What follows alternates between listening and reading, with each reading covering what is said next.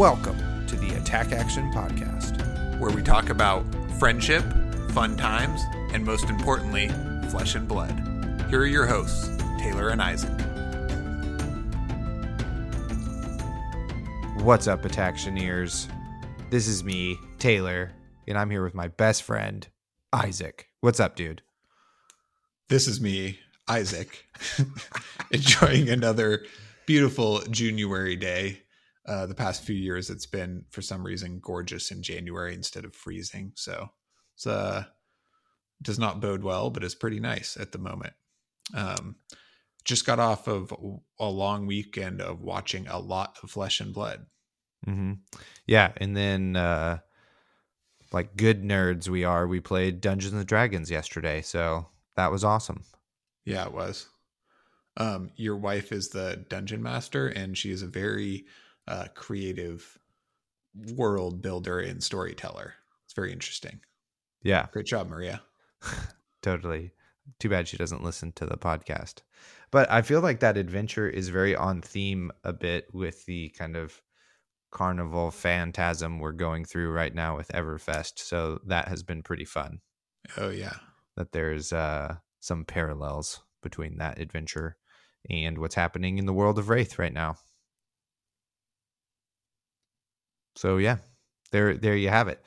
Um, today's episode, we are going to talk about the results and the meta breakdown from New Zealand and Australian nationals. So we're going to talk about that first. We have a few other housekeeping items that we're going to get through, and then at the end of this episode, we have a interview with friend of the pod, Hayden Dale, Australian national champion. So we'll have a little short interview with Hayden, um, just about his, you know, prolific run into Australian nationals and that sort of thing. So you have that to look forward to at the end. Um, we're not going to talk about any spoilers on this episode. Uh, we're recording currently on Monday, and there have been quite a few spicy ones already spoiled. Um, but we're going to save all of that for the reaction step YouTube exclusive video pod with our best friend and the people's champion, Colin. And we'll be recording that, uh, and that will be up at the beginning of next week. So, right at the end of January, beginning of February. So, you have that to look forward to. yeah. If you want to hear us ramble on about all of our initial uh, impressions of the new cards and what it means for the game, tune in for that. This is not that episode. yeah, PSA. Um, so, Isaac, you were just on uh, a myriad of other content creators' platforms.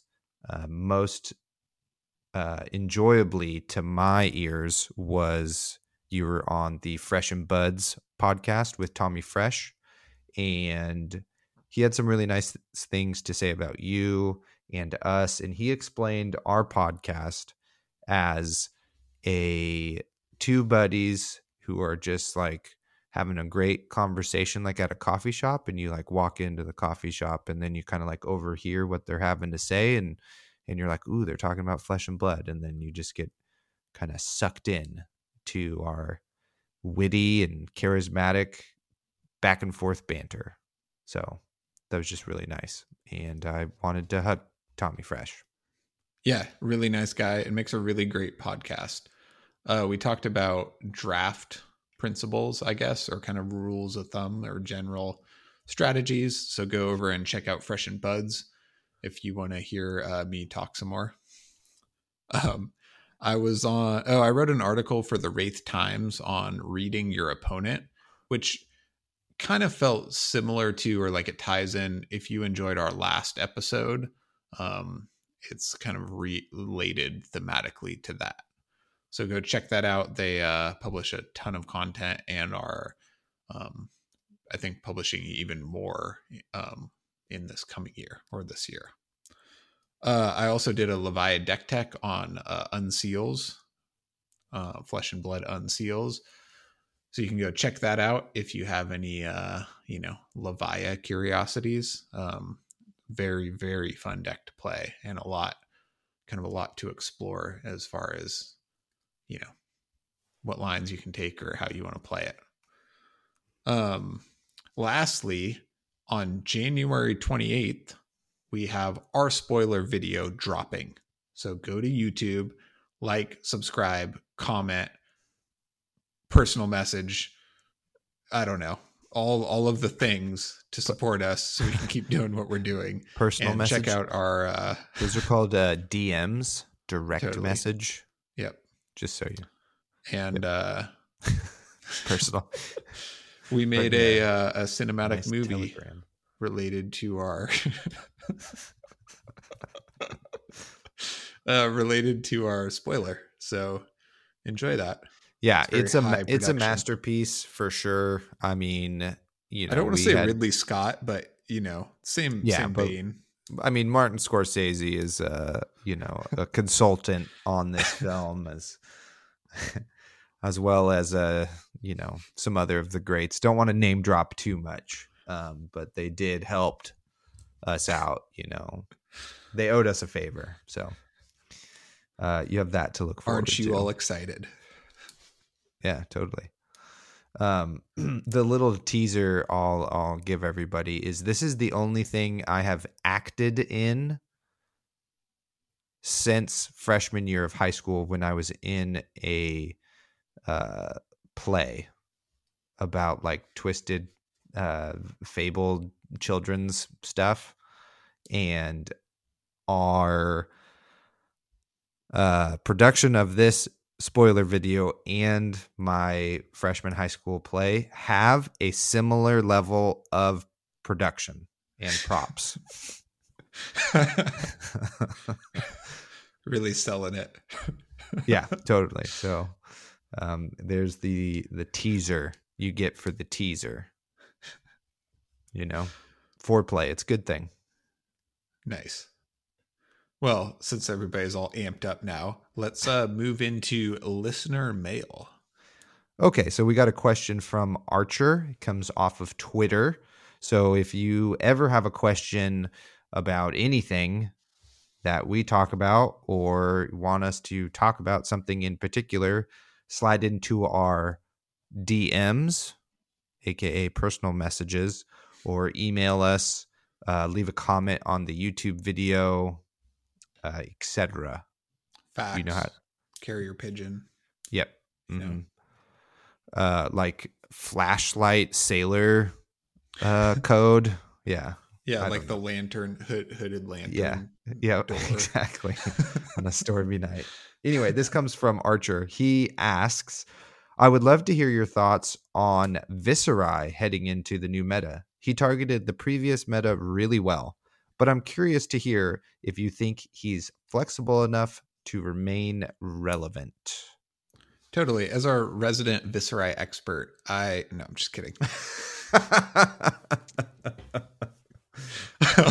Only you can go first on this one.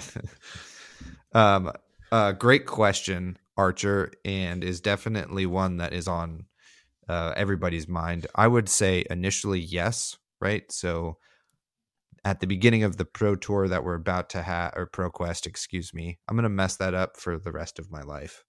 Um, the Pro Quests that are coming out, it's the meta is going to be probably extremely similar to what we just had in nationals um, with maybe a bit more of like people's favorite decks or favorite heroes kind of popping back up if everybody gets some sort of tools or something so your your Dorintheas come out of the woodwork um you know Rhinar comes around etc you know so uh with it being like very similar i'm sure viserai will still be uh really relevant uh into the next meta. Uh, what's great about the deck is how many different game plans it truly has and how many different lines it has.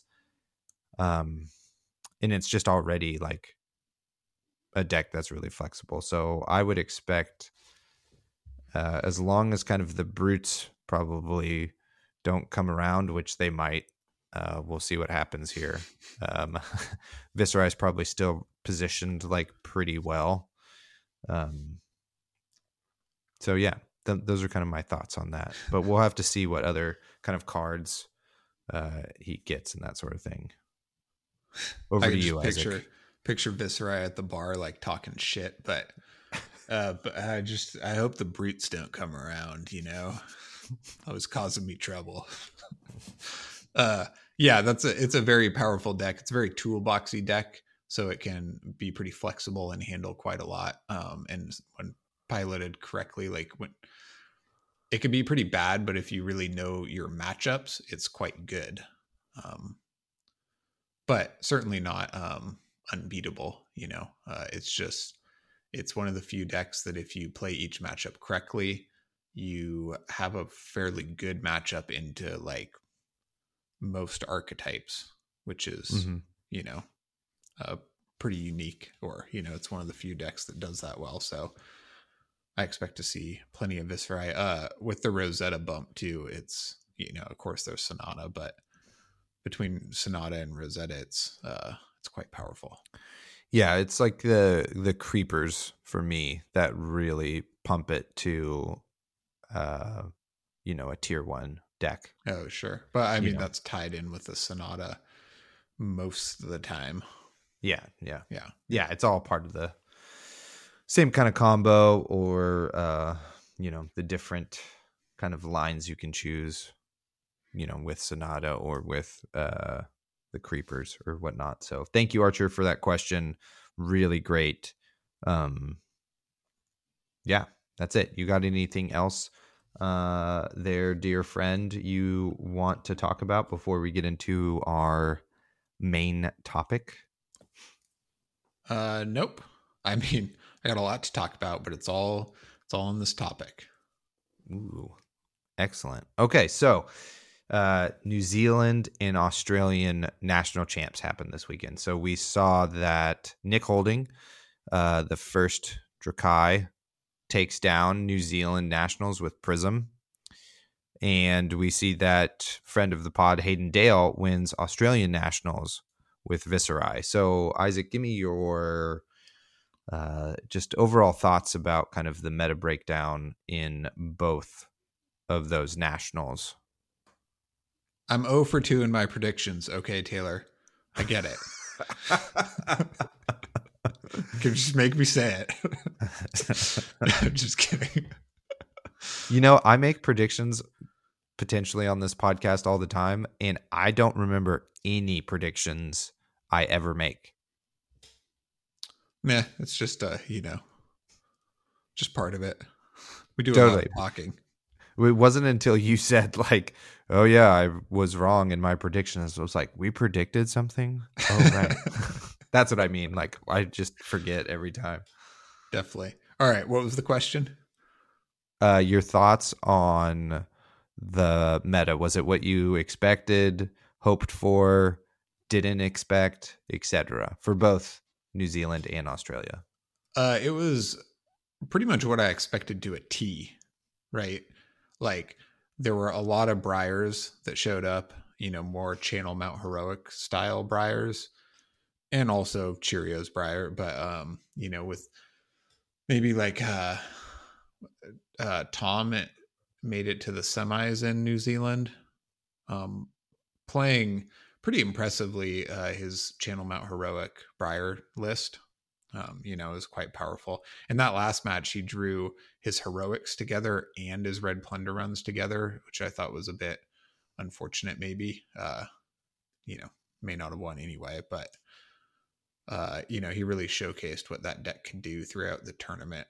And then on the flip side, there were just a lot of guardians, mostly Oldhims, in reaction to Briars. And then, you know, interspersed in there were, you know, some of the other other heroes, quite a few Viserais trying to counter them, um, which is quite a bit harder to pilot, I think. And you know, it was just pretty much pick Briar because it's super strong, or pick one of these uh one of these decks that counters it really well. You know, Oldhim or Viserai. Mm-hmm. You know, uh, for me, it was not really what I had expected, but it makes sense, especially for New Zealand nationals. So on day two, top 24, we have six Briars in New Zealand, five Prisms, four Bravos, three Oldhims, two Viserais, two Chanes, and just two other heroes. So uh, I can't remember what those two other heroes are. I think one of them was Kano. Um, and maybe the other one uh, winds up being uh, Katsu. Yeah. Or maybe it was Dash. I think it was Dash. Yep. Oh, Yeah. right. Yep. Yeah, yeah. Dash and Katsu over there in New Zealand. And then over in Australia, top 24, we have eight Briars, six Chanes, three Guardians of the Oldhim variety, two Katsus, and five other heroes. Um, we don't particularly know what those five other heroes are. The, the um, kind of coverage of Australia was a little bit uh, tougher, but we do know one of them is Viserai Yeah. uh, fr- with Hayden Dale. So um, interesting that there's more chanes. Uh, I mean, it makes sense. It's a pretty good deck in the pre-ban uh, meta. Yeah, definitely. I mean, we sh- we saw Michael in the finals of U.S. Nationals, really showcasing the power of that deck. Um, Yep. I didn't mention chane, but of course, yeah, there's quite a few chanes. Um, a little bit less aggressive on the front end, maybe, but it's just like super powerful all around. So I'm not surprised to see that there. So what was surprising for me is the large number in New Zealand of um excuse me, of Prism actually. I mean, which makes sense, right? If you're going to see a lot of Guardian, then that's like a really great deck uh to counter that, but uh the Briar matchup from what I hear is it's pretty abysmal. It's like a really tough matchup. So you have to kind of dodge Briar in those like initial rounds and hopefully uh, after the first draft to get all your best matchups. Yeah, I uh I was also very surprised to see so many prisms. Um the strength of Oldhim though, it's like it's really hard to beat Oldhim unless you play some sort of combo deck and obviously Prism has the best kind of the best matchup into Oldhim. Mm-hmm. So uh it it does make sense and it feels like any deck you bring kind of has a weakness, so you kind of just got to pick one. And I was kind of Right. wondering if the structure of the tournament kind of lent itself to these players picking Prism and kind of taking this risk, maybe because you only play three games of constructed Before, before, you play draft. draft, Yeah. right? So if you're very confident in your draft ability and you bring Prism, you know, say you you try to just get two and one in the first three games, right? And then you move to draft, maybe three and zero, or maybe you two and one. But then after that, with a strong enough record, you hopefully will be playing more Oldhims and more Guardians, right? Right. So just because there's only three constructed rounds before moving to draft and trying to kind of elevate yourself up into the the old time tables, um, I'm wondering if you know that kind of factored into that strategy. I mean, it must, right? Like that's the idea. It's just uh surprising because I think in in our testing group we feel that Viserai is like, you know, one of the really strong counters um to both Briar and Guardian. Um so that kind of seemed like a better pick, but uh I can understand how if you know it's it's a popular hero but it's never been like a meta deck until recently so you don't really or you know the masses potentially do not have as much practice uh with playing Viserai as you perhaps do with Prism that was like instantly popular and had a whole like you know we had the whole monarch meta that was uh, featured a, a lot of Prism. So um, that you know makes more sense to pick that up as a counter and enacting the strategy that you just so eloquently outlined. Yeah, I wonder if uh, they felt more comfortable playing Prism into Bravo than Viserai into Bravo and expected there to be more Bravos. Yeah. Or, you know, or they're just more comfortable on Prism.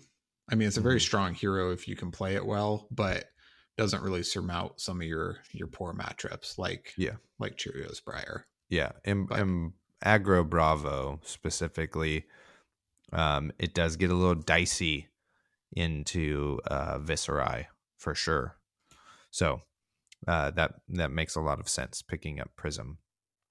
You know, I was actually really surprised that uh, Matt Rogers was on Oldhim. You know, that just like was really surprising to me after being like a real pioneer for the Viserai deck. Um, you know, to just not assume that people were going to take his his idea from Orlando and test and change it and that sort of thing. Uh, bold and interesting, very interesting. Yeah, I wonder if in testing he just had a better matchup, maybe into Briar and maybe in the mirror, you know? Right. Or there there was something that because he had a really interesting if you haven't um go look up there's a really good match between uh Matt Rogers Oldhim deck and Kale McCreath's Bravo deck that kind of showcases uh, the flexibility of the Matt Rogers Oldhim build, right? Like he has this kind of it's not very hard for Oldhim to uh flex defensive with the the crown of seeds interaction, right? Like if you get CNC'd or you know using your defense reaction from Arsenal is not efficient or whatever, you can just crown it, which is Mhm. like really really incredible. Um, it's like a lot more flexible than most decks in terms of being defensive and adapting to the current state of the game.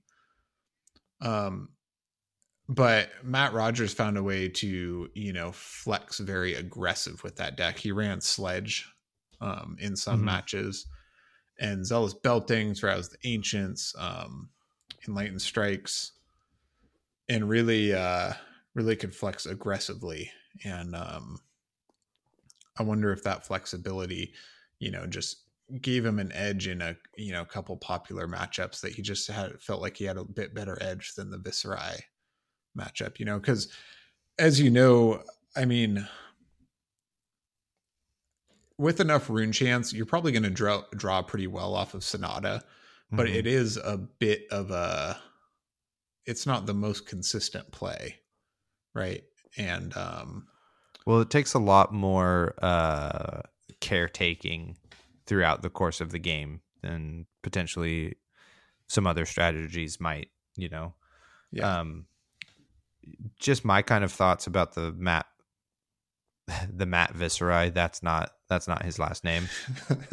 it's Oldhim.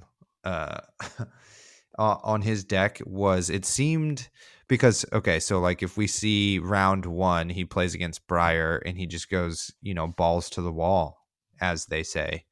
Uh, just like throwing Oaken Olds out there, you know, smashing around against a Briar, still running the shield, right? And Winter's Wail.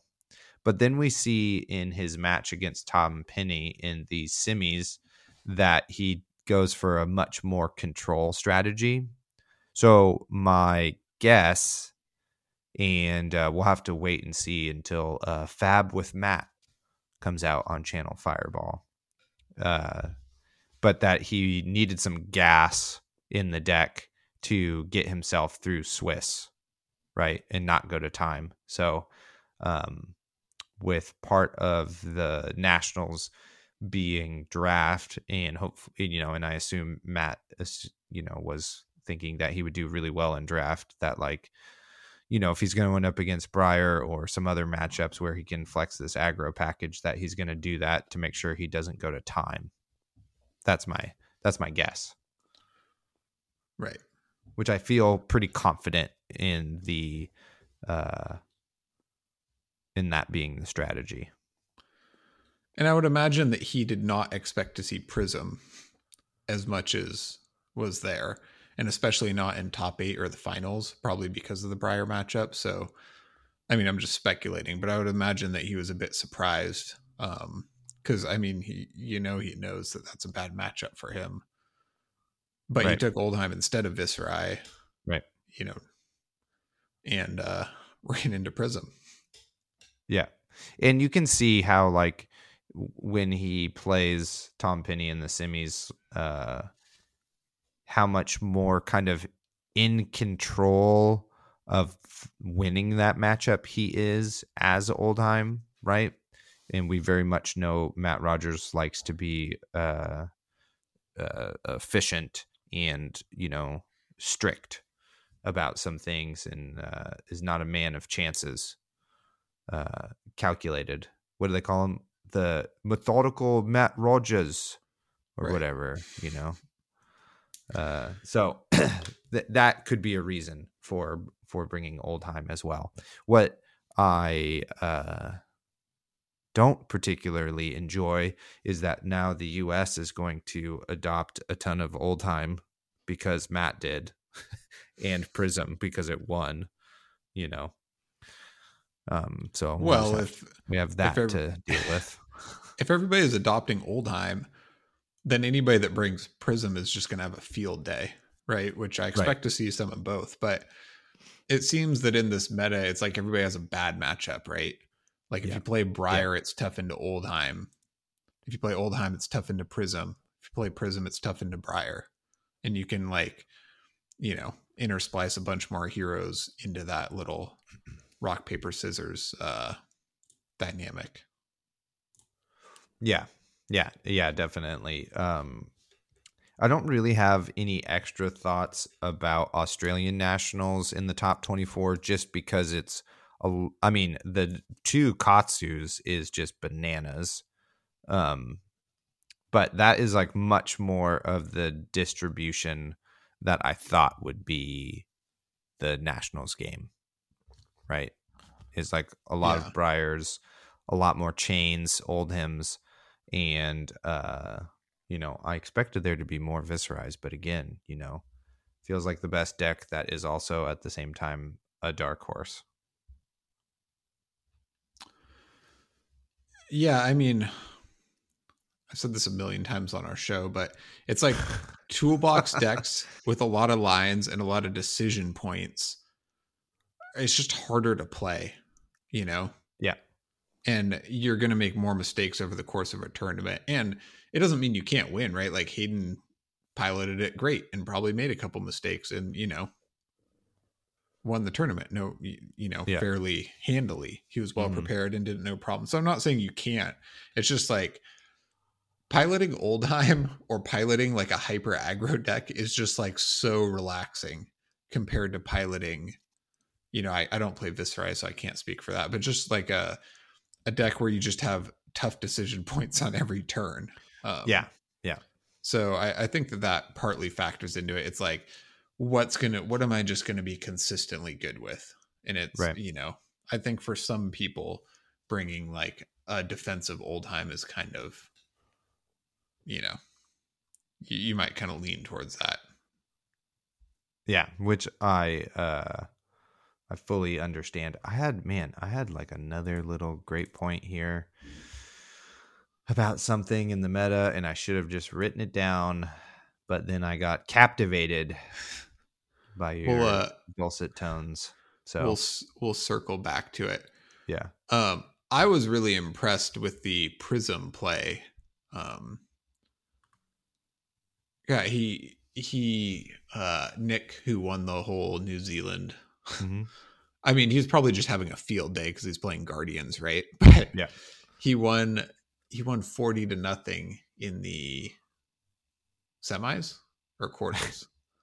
uh i don't and remember uh, I have it written those. down, but it it, you know doesn't matter. And then playing into Matt Rogers, there is a moment where you think Matt may be able to to take it or like claw his way back, but then it just slips away again, and uh, he's like pretty thoroughly beaten. I mean, it's like a pretty tough matchup. Uh, but that that Prism deck is like deep control, and I was Yeah. kind of wondering what the or not deep like deep auras, whatever you want to call it.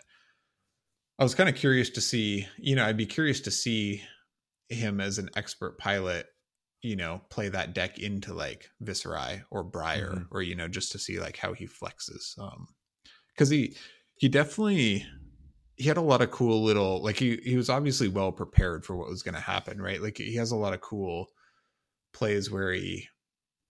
I mean, I'm just spe- this may have multiple applications, but on his turn he would swing an aura first and then at instant speed make a spectral shield to give it go again.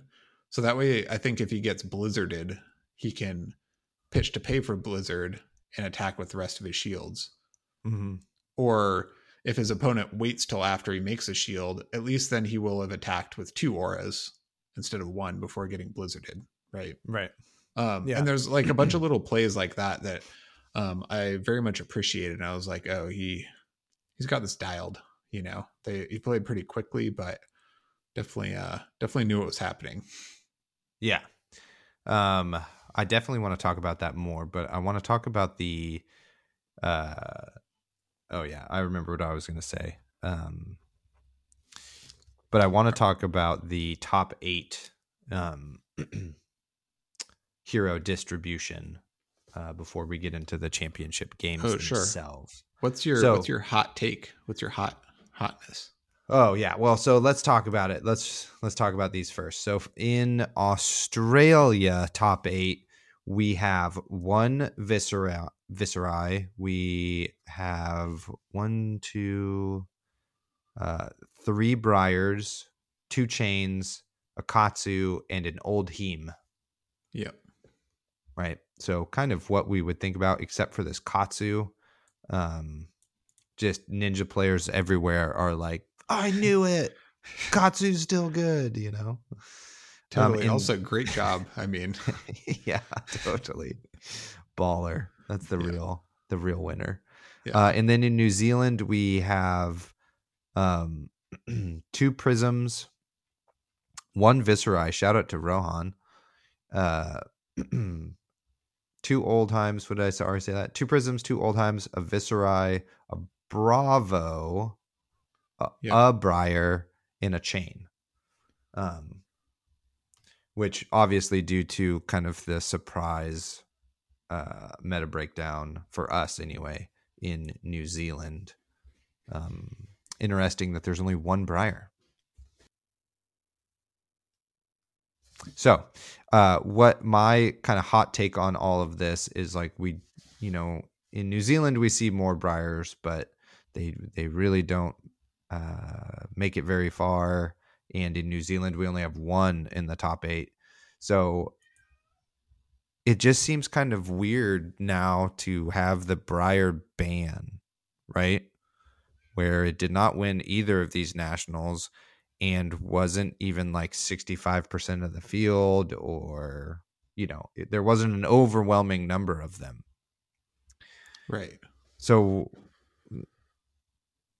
what does that what how, how does that make you feel? Well, so do you do you think the ban was unnecessary based on these results?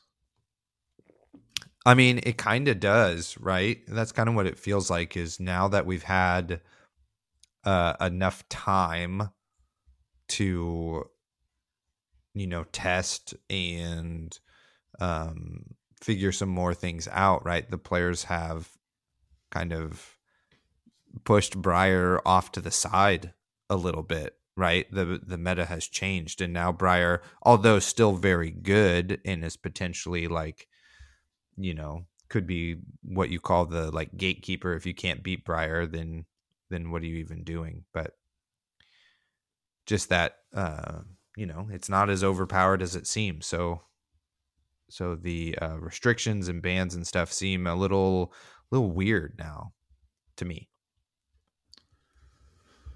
Um, yeah, so I I agree. I mean, Briar's different in Chane in that it didn't just like lock out the meta and just Right. beat everything a hundred percent.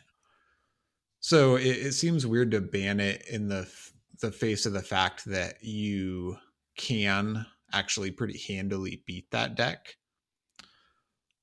I still personally agree with the I mean not like every asset like I don't know if ball lightning need to be banned to be honest. Um I agree with the I do agree with the ban though just because although Briar wasn't like broken to the point like Chane was in that way, it it made the game um uninteractive and unfun and impossible to play for like almost every hero, almost every deck, right? So the fact that you can beat it with Oldhim, Viserai, and Chane means it's, you know, and Ice Lexi, but that uh that's a nightmare into Oldhim. um, you know, means that it's like fairly balanced, but it just it like completely locked out every you know other aggressive or almost every mid-range deck that's out there you know what i mean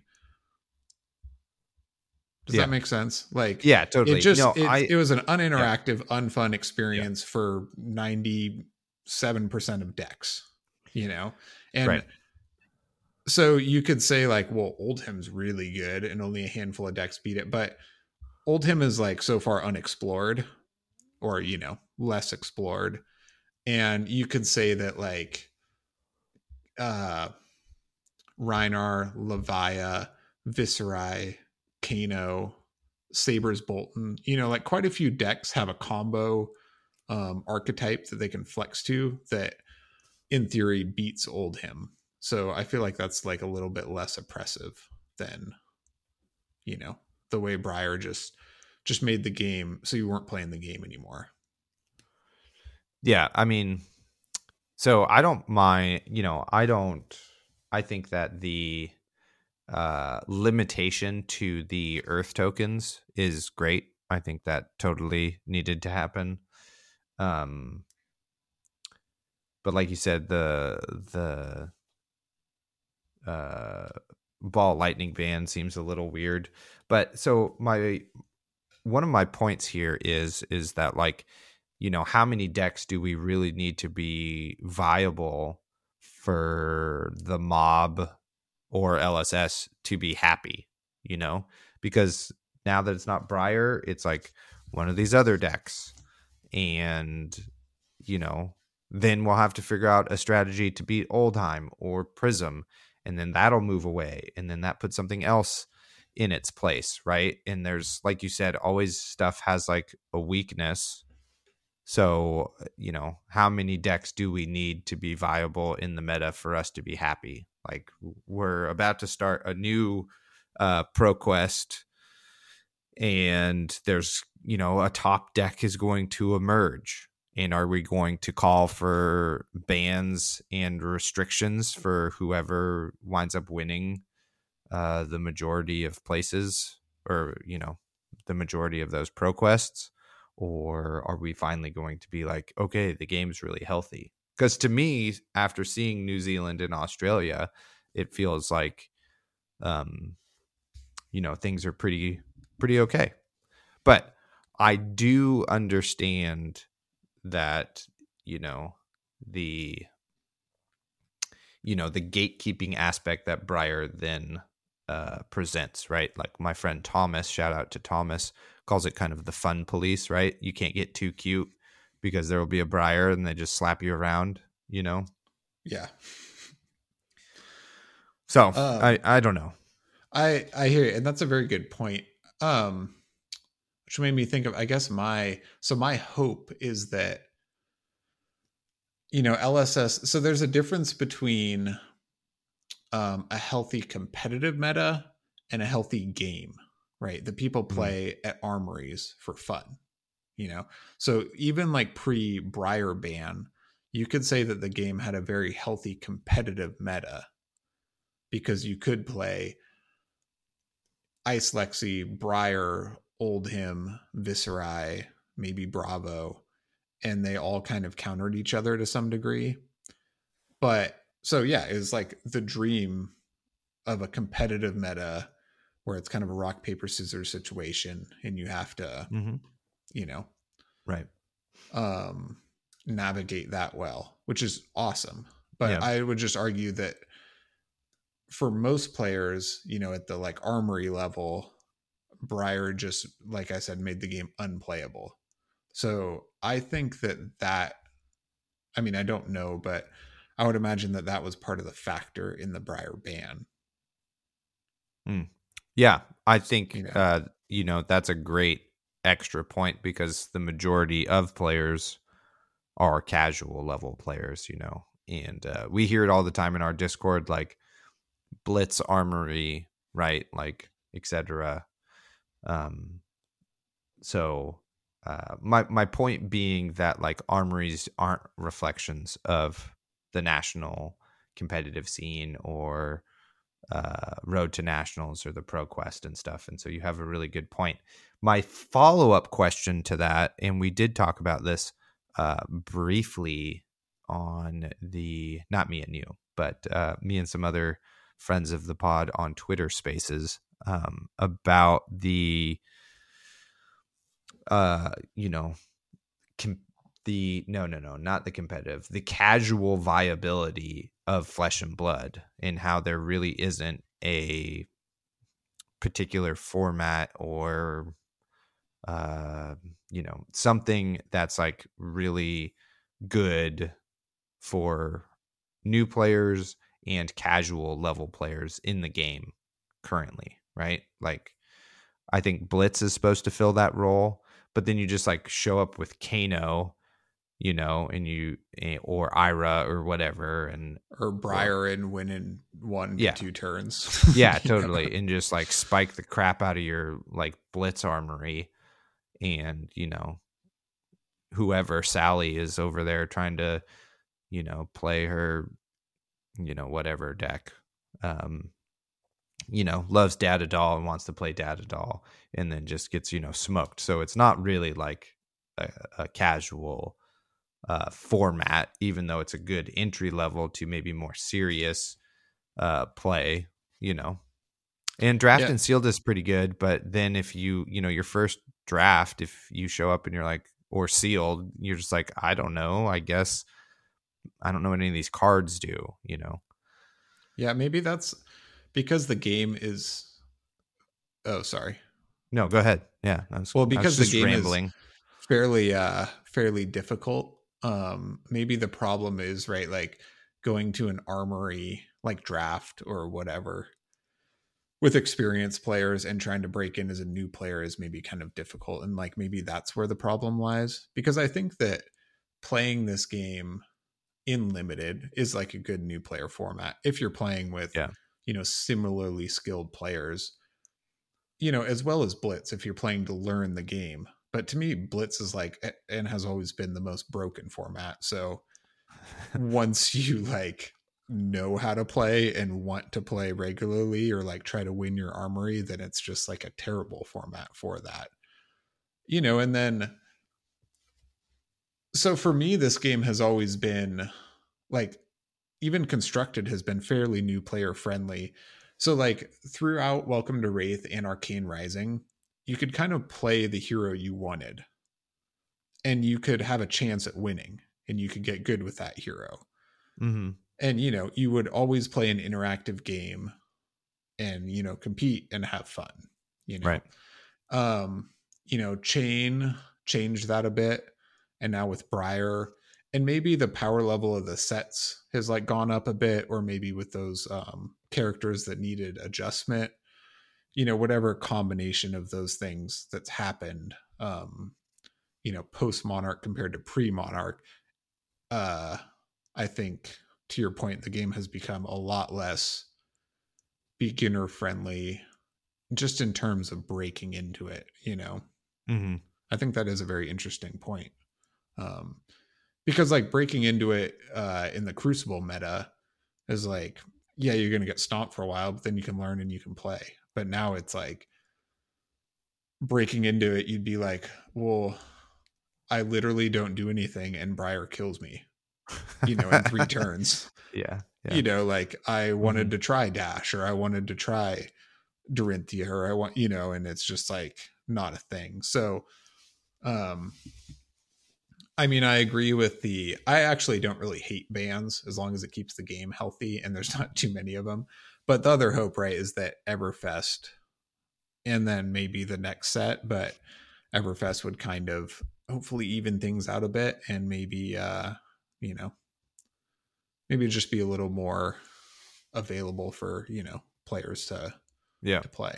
Yeah. And I, I fully want to believe in I think you have a lot of good points. First off, you know, um, I think discussing uh, our, you know, me and you haven't actually talked about this and all of all of these different points and stuff, but getting our discussions out over the pod is like so much more civil for me and you.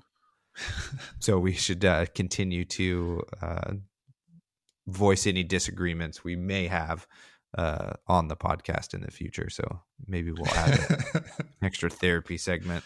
Sure. Um, oh crap! Now I've gone off on a tangent and I forget. Oh, so yeah, I, f- I fully believe in the dream of like I'm just the best person in uh you know the western United States at Kano, and it's always kind of viable. You know, like I think Mm-hmm. everybody wants to be a Kale McCreath, right? Where you're just like an expert, good in every meta with your hero, uh, etc. You know, um, and so I fully believe that that would be great, and I think that's like that's your point, and that's maybe what LSS is trying to do is uh, allow people to play their favorite hero and then take that leap to the competitive level if they need to. Right. But Um, just to be clear, what I'm saying is not be competitive with that hero, just be able to play in a match, you know, Right, and have yeah. a chance at winning. But then if you wanted to be more competitive, you've got all of these hours with your dash deck, and so you could potentially. Yeah. You know, I just realized that they can't all be competitive, but you Right. would hope that they could mostly be playable.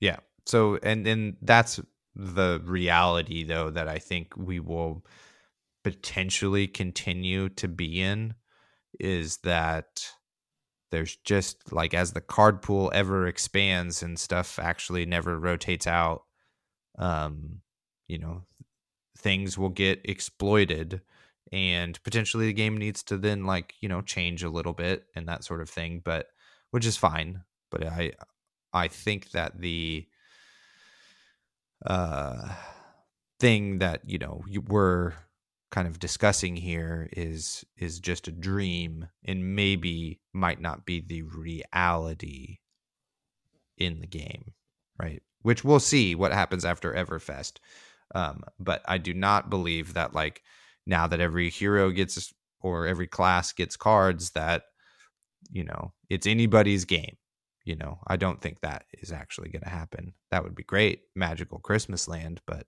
not gonna probably Oh, happen. definitely not. Well, I'm really enjoying where it is now because we, like, as you know, we theorize off the pod and you know talk about what's going on. It's just like it just seems like it's in a really healthy place, and like you said, it'll probably stabilize. But just the fact that you know if somebody's going to redline aggro, you can just like ice Lexium, but then Oldhim's gonna smash you. You know, yeah but then it's like if people are too comfortable and are like, well, I can just play Oldhim and not get killed, then you know the combo decks come out. But then you Right. know if too many people are on Rhinar, then uh going Briar, aggro Briar is you know so at the moment it seems like really really great to be honest. Um yeah totally and except for a few heroes, you know, like Azalea that are still kind of left behind, um it it just feels like removing Briar out of the that oppressively aggro um slot has really opened things up to be able to like I said this rock paper scissors dynamic will hopefully just ebb and flow and it'll uh it'll be really interesting picking a deck to go play wherever you're going to play. yeah yeah definitely um, what's what's your take on the the strengths in this meta right? Like you know like who would you pick to go play in a a tournament? Or like do you think the control decks are kind of the most powerful now? Or what what do you think what are we looking at going forward?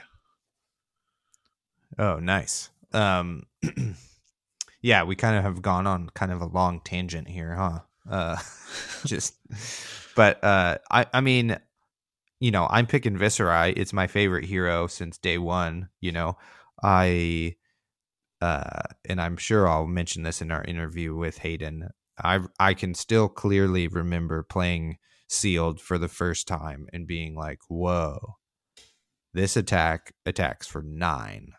I'm gonna play this hero. This seems like a really good card."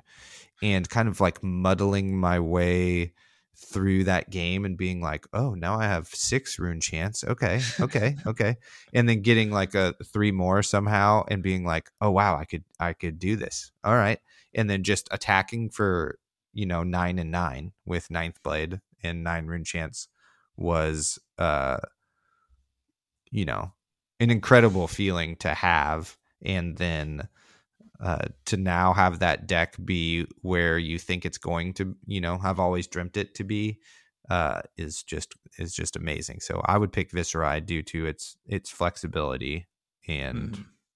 you know how well Fun it plays appeal. up yeah, totally. And it's like hella fun to play.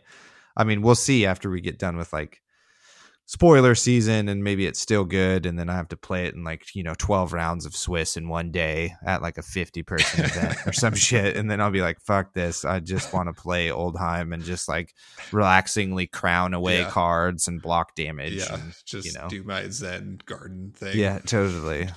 yeah. For 4 Frosthammer, you know oh shield you know yeah um uh what about you and then let's get uh let's talk maybe briefly uh about the national championship games before we we get out of here and stuff and maybe a few more things but um yeah so i've been looking at lexi a bit um it's just like such a tough match into Oldhim and i i expect the Old Oldhims to go down just because you like auto lose to Viserai and Prism and if Rhinar comes out, you know what I mean? Like I don't think Oldhim will sustainably stay as popular as it is in my head. but but we're always lo- wrong though, dude. Like totally. We'll see. There's a ton like people in America love New Zealand, and and they're just gonna go sweet Prism and Oldhim, and there's just gonna be Prism and Oldhims at week one ProQuest. Guaranteed. Yeah, if, you, if you watch those games, man, Prism and Oldhim was a hard second. Dude, I mean, we were talking. Remember, Road to Nats? We're like, stop playing Control into Chane. It like does oh, not. Oh, yeah. And then everybody Nobody kept doing it. To me. and then we were just like, okay, I'll just keep going undefeated against Control. You know. Yeah. So fair enough. No, that's I on. Think, that's on you, everybody and people i mean oldhim's really strong don't get me wrong and people love guardian and i think that it has a healthy place and can win a lot of matchups i just mean i don't think it will be the you know most prevalent hero just because of its like hard weaknesses um, into combo decks but uh so yeah i've been looking at lexi a bit and i can't help just always in my head levia has the tools to tackle you know, aggro, like I'll race aggro ninja, or she has the tools to like uh beat, you know, Oldhim. You just have to play really well. I think better than I can play, maybe. so I can't help it. I always like look back into Levia like the, everything's here. All the tools are here. You just have to be better. so and that's what I tell you constantly is just be better. and you get mad at me, but see, full circle. I know what I'm talking about. It's just not good advice because I can't then be better. well, not with that attitude. Fair enough. Um, Touche. Yeah, totally. So let's let's touch on the Nationals game. So let's talk New Zealand first. So we got Matt Rogers, everybody's favorite, versus Nick Holdem, holding, and he's on Prism versus Oldhim.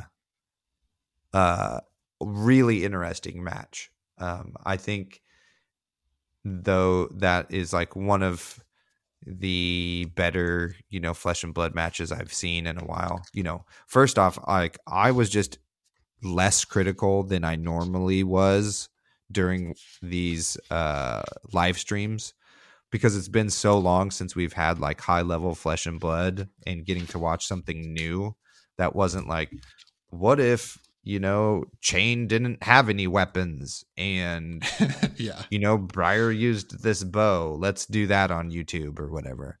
Um, so not having to watch something like that, I was just like just taking it all in and I'm just like totally cool dude, do your thing on that side. Don't agree with that play, who cares? You're doing great. You're you're living the dream right now.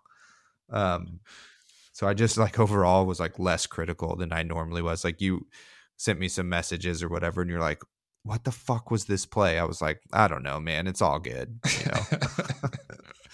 um, but the the Matt Rogers, you know, the Oldhim versus Prism is like a really crazy matchup because you're like, do, Prism is like doing this thing, you know, creating illusions and stuff, and the Guardian players trying to like wade through this sea of illusions to freaking hammer it, that little, uh, you know, I don't know, smash somebody into a bloody pulp with their hammer and it's impossible. You know? Yeah. and and they're both like navigating this walkway that where if anybody slips you know the other person can pounce. So it's just it's just really fascinating to watch. Yeah and you could tell uh, matt rogers had a like had a plan or at least mm-hmm. a theory for what to do but it's just like you know i, I you know i kind of wonder if bravo does this a little bit better because you can flex a little bit more aggressive and have dominate on demand to maybe uh catch mm. prism on a bad hand and get rid of some of those shields um right but it's just tough because prism all in addition to this like aura game he'll just attack with a herald for seven really um incentivizing the guardian player to block with one of their attacks and especially with Oldhim you don't always just have a hand full of six plus attacks, you know. So if you have to block with that and then have to block some more, you know, you you don't usually have the tools to swing back with an attack, and then it's you know hammer their aura, but then all their shields are still out, and it's just like you can see.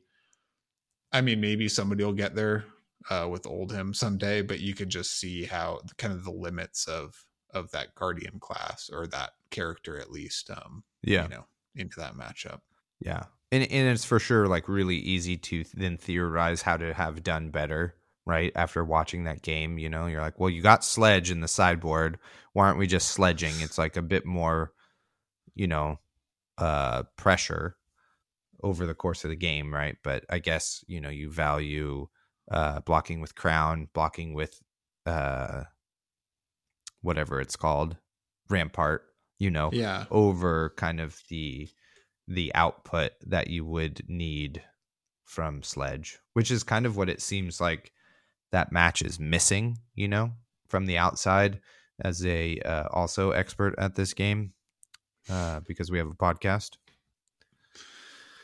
Um, but I'm not trying to take away anything from Matt or Nick. You know, I'm just, you know, yeah talk, no. talking about the game in in, in a uh i don't know what the what the right word is we're just breaking down the x's and o's you know in hindsight's 2020 no yeah. um i i get i get the spirit of what you're saying like uh you know you need more more output from Oldhim for sure mm-hmm. but you know sledge only does two more damage than the hammer and for turns where you like need to just spend your turn popping a shield and otherwise block, Sledge costs two cards instead of right. one. So yep, I think totally. it's just great like, counterpoint. Doesn't doesn't get you there. Um and the alternative is to kind of race, but I I just don't think you know with the card prismatic shield coupled with um you know all of the auras uh I think maybe the race is impossible because that deck. I mean, it's it's really impressive when you when you side in sledge, you know, and you can swing it with one card in a tunic resource, or you can play zealous belting into sledge, you know, and it like, um, I think it's impressive because that deck, even with that build, can then you know, play fairly defensively for many turns.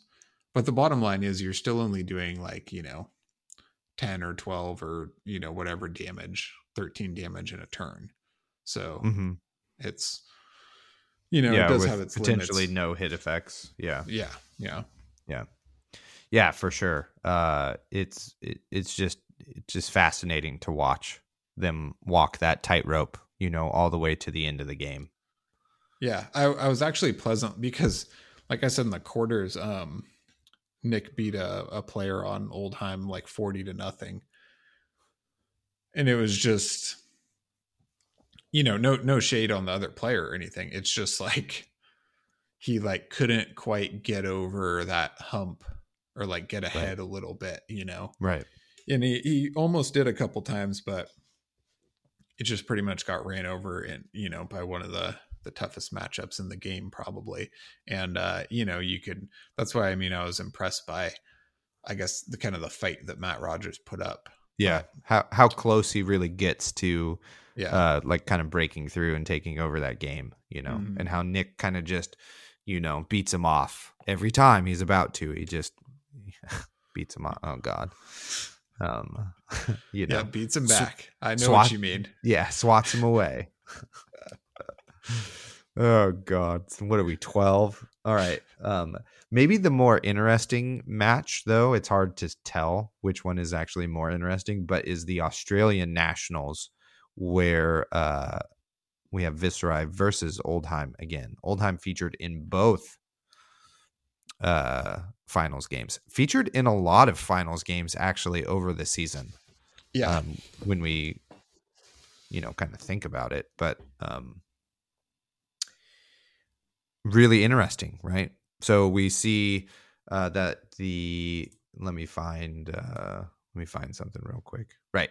So we see that uh roy enacts a a uh a bold strategy against Viserai as Oldhim, which was to do uh, nothing. Well and just try to gain as much life as possible. Yeah cycle with the crown trying to find his life gain Yeah, and play uh, uh, Fyendal's Toma Fyendal from Arsenal to gain a bunch of cards, gain a bunch of life. Yeah, I don't know if he was running sigil. We didn't see any sigils, but I would imagine Yeah. he was also running sigils.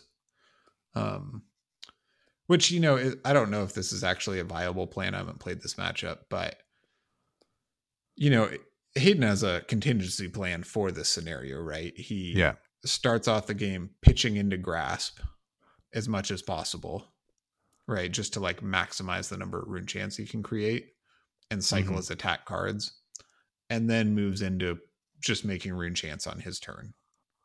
But with Oldheim never attacking him, Hayden never gets to block. So there are these situations where, you know, Hayden draws an all attack hand, or, you know, he has to play a card that shuffles his deck, and then he has, you know, less like a worse ratio of attacks to draw, or you know what I mean? Like, yeah, well, I don't, you know, you know all the Viserai ins and outs. Um, you're you doing it. You're to doing say, great. say about this?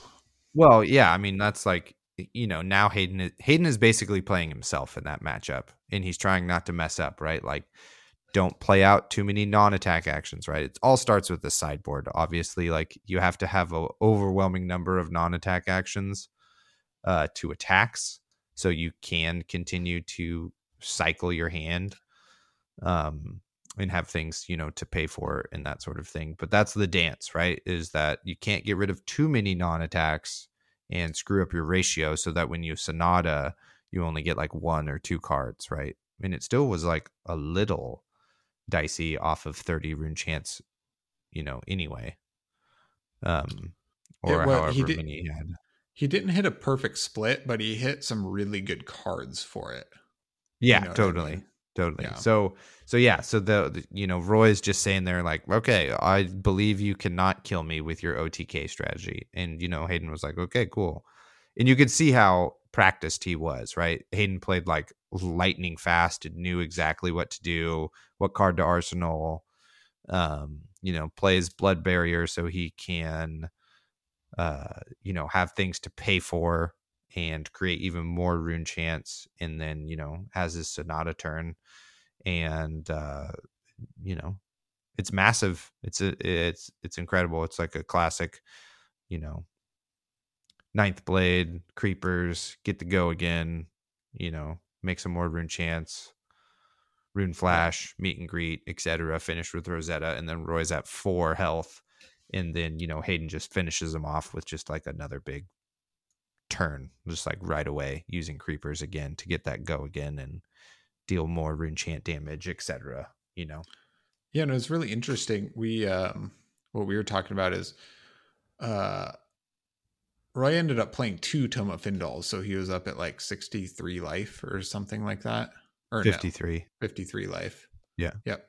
Which is quite a lot. Yeah. um so Hayden decided not to play Reaping Blade that would prevent any life gain, but having Rosetta helps you close out games much better with Viserai. But he wouldn't have had to close out the game had Roy not gained any life. But maybe it's a better contingency plan, you know, as the as the Viserai brain over here. I don't know. I just thought that yeah, was pretty totally. interesting. What do you, yeah, do you think no, about it, that? I mean, it's like this is maybe an edge case uh scenario, you know, where you would maybe want Reaping Blade and it's maybe not worth it because on your, you know, just how it happens, right? Like you don't kill Oldhim, so you need a way to kill Oldhim in the mm-hmm. subsequent turns, right?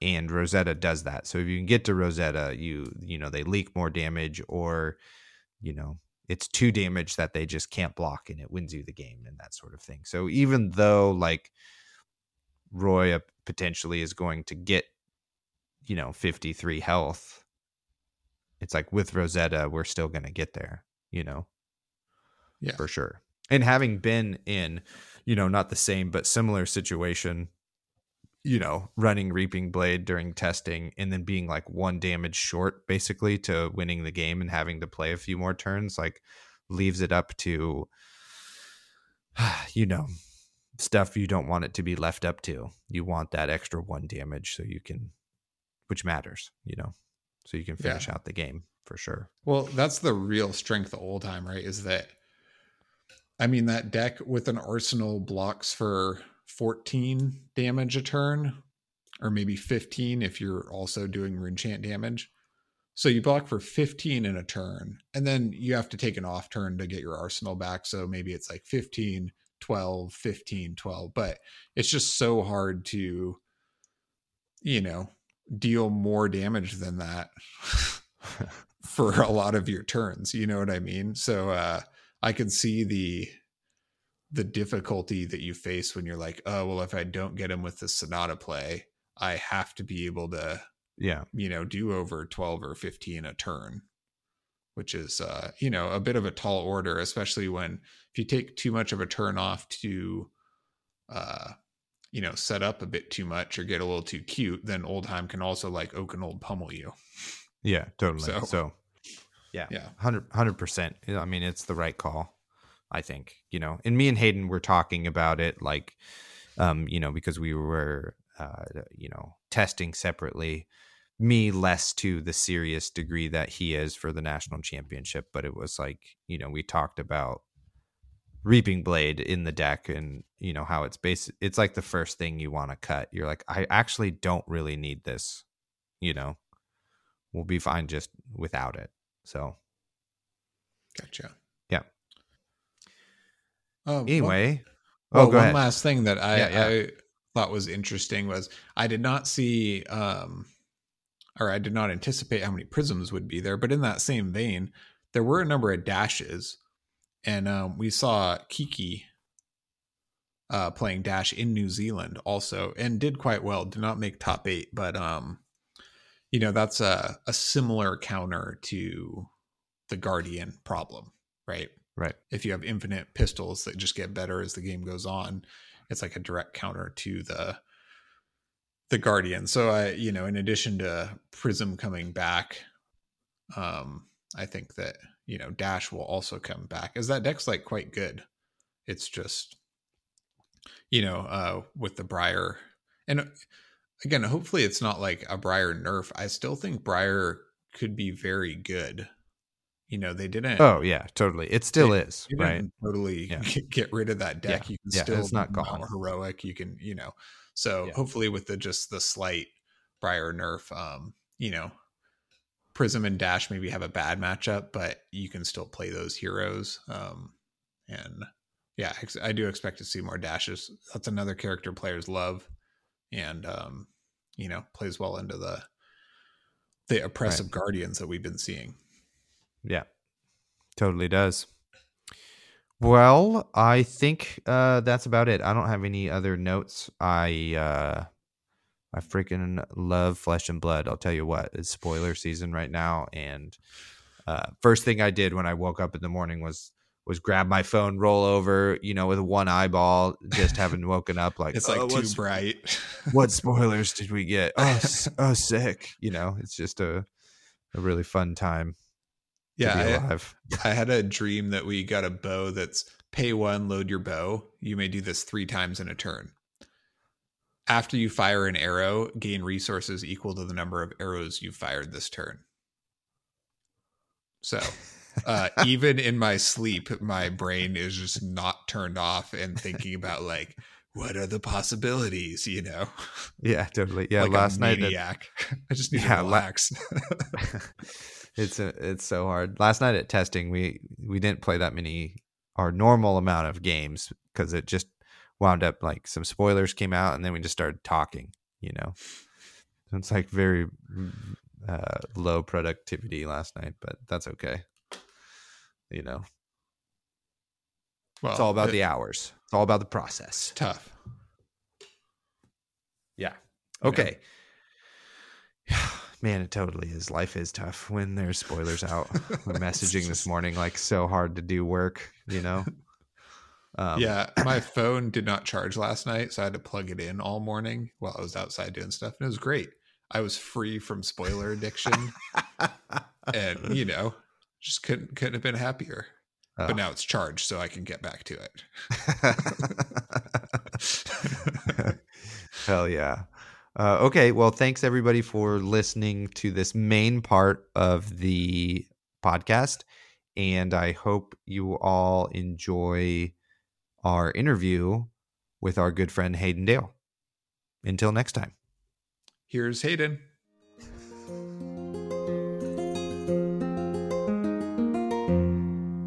Okay, we're here with Australian national champ Hayden Danceman Dale. What's up, Hayden? hey guys, how are you?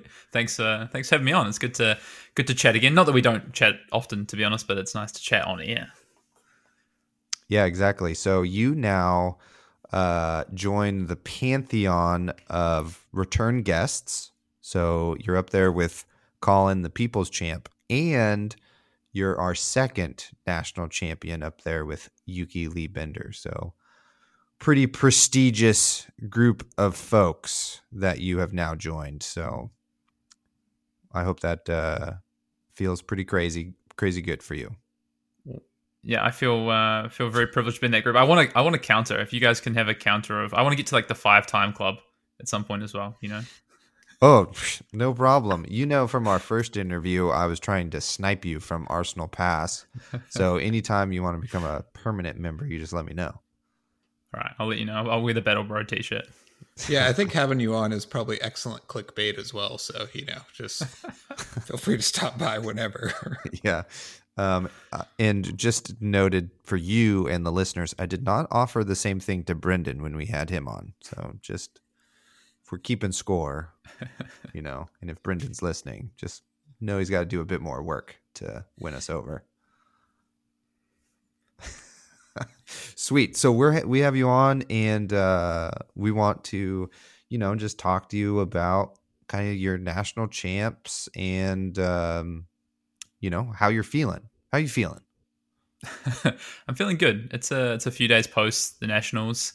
Um, it's a public holiday here today, so I'm just kind of relaxing. I had a really chaotic sort of two days at work post nationals, trying to catch up. I'm may or may not have put a few things off last week to, to get in some last minute testing. So, um, so just catching up on things. But no, it's it's been good. It's um, I've it's it's been kind of surreal just to reflect on it, and there's been a lot of kind messages from from friends and and our community, and it's it's really nice and, and great to have, and uh, just also to take my own time to kind of reflect on it has been has been good. Kind of been doing that a little bit this morning, so yeah, it's uh, I'm feeling good. Of course, you, you can't not feel good. yeah, yeah, all all the expectations there for that one. So yeah, we're I mean, we're extremely proud. I think I sent you a message afterwards after I gave you a lot of like fuck yeah, hell yeah, dude. I told you I almost cried when I, you know, when you won. I was so invested in that match. It was crazy, you know. It was uh it was really fun. I got sure. uh nice messages from both of you. So thank thank you both for uh, you know also your messages during the event as well. Uh, so yeah, and and of course thank you to to Isaac. Isaac actually helped me ram, uh, jam some games into into Lexi to sort of finalize my testing over the past two weeks as well. So it's been a big help. Yeah, no problem. Don't uh don't tell the other Lexi players though. They might be upset with me. Keep it under wraps.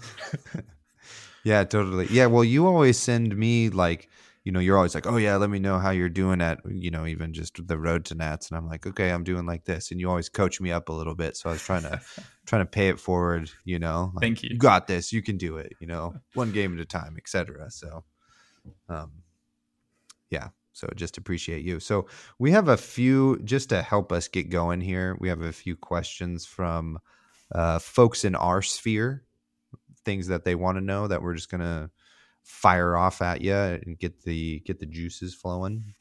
Um, Sounds good. So, uh, friend of the pod and uh, friend of ours personally in real life, also, Zane asks, "So, what deck did you least want to sit across from during nationals?" Oh, easy Prism. I really did not want to play against Prism, and it probably would have been after uh, having a few games with Isaac here. Lightning Elixir, I did not want to play against either, uh, although I thought that deck probably wouldn't really show up. But Prism, I thought might show up, and I, I really was hoping to to dodge Prism. Um, unfortunately, I didn't. I played it in round two, but I managed to draw reasonably well, and and um, you can win the matchup. So yeah, I, I was able to, luckily. Uh, but it's definitely a matchup I wanted to avoid, and uh, I managed to avoid it after that, thankfully. Do you combo or tempo that matchup? Uh, tempo.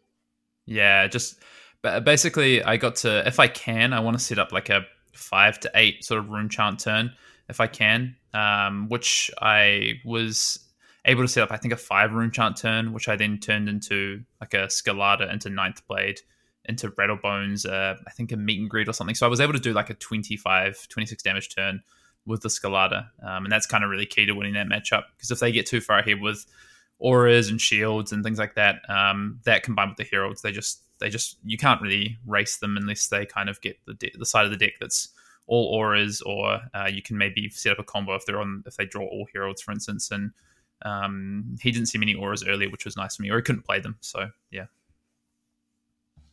nice, yeah. So you know, on just kind of in that same vein, you know, you're kind of the only per. I guess Matt Rogers too, right? But um, you were at Orlando during our nationals, and you've now mm-hmm. been to uh, your country of uh, residences, adoption, yeah, yeah, in Australia. Um, so what? So what's the vibe like in Australia versus the U.S. and stuff? I mean, obviously the numbers are way different, but um, you know, what's going on? Is are we are we drinking pina coladas and you know, or are we just, you know, like headphones in, you know, prepared for the fight type of type of situation? It's um do you know what? I got asked at Orlando uh, the the coverage team like grabbed me for a quick chat, and the question they asked me was, I reckon, the most difficult question. They said, "What's the difference between the communities and the the competition like?" And it's such a hard uh, question to answer because even if you have an opinion on it, it's it's not one you really want to share, right? like, right. but but in in all honesty, when I went to Orlando, I was surprised by the level of competition. It was I knew people were getting better, but like just the average level of player was was way higher than um, than maybe I thought it would be, especially being so new to a lot of players. But there was a quite a few players who are maybe seasoned TCG players who had picked the game up recently, and um, and were just good, just good at the game. Uh, I mean, and you can see that in Michael Hamilton, who won the Orlando Calling, who I played in, I think round five or six or something, um, had only been playing the game a, a short while. Uh, one calling top eight, and then a second calling top eight and a win. Um, you know, you've got players like that. So, in terms of like comparing it to Australia from like a competitive standpoint, uh, I think it's pretty. I think it's pretty similar. There's you know uh, a handful of really really good players. Then there's you know there's quite a few quite decent players, you know, that are competitive and, and do well, and you could expect to to top eight at nationals, for instance, or, or a calling. Um, and then you've also got just from a community side, I think it's so far. I've been in New Zealand for an event. I've been in Australia. I've been in the US. Everyone's just super passionate about the game, um, and that kind of translates across. And I think you can see that when you look on Facebook, Discord, wherever it might be. You kind of see that, and it's the same in person as well. So um, yeah, I, th- I, think to be honest, my experience uh, in terms of like the event itself was both fantastic in Orlando and the Australian Nationals. I had such a good time because all my opponents were there to play a game that they love. Um, they're all really nice, to be honest. I, I didn't encounter anyone that wasn't, and uh, the competition was also at a, at a, at a pretty high level as well.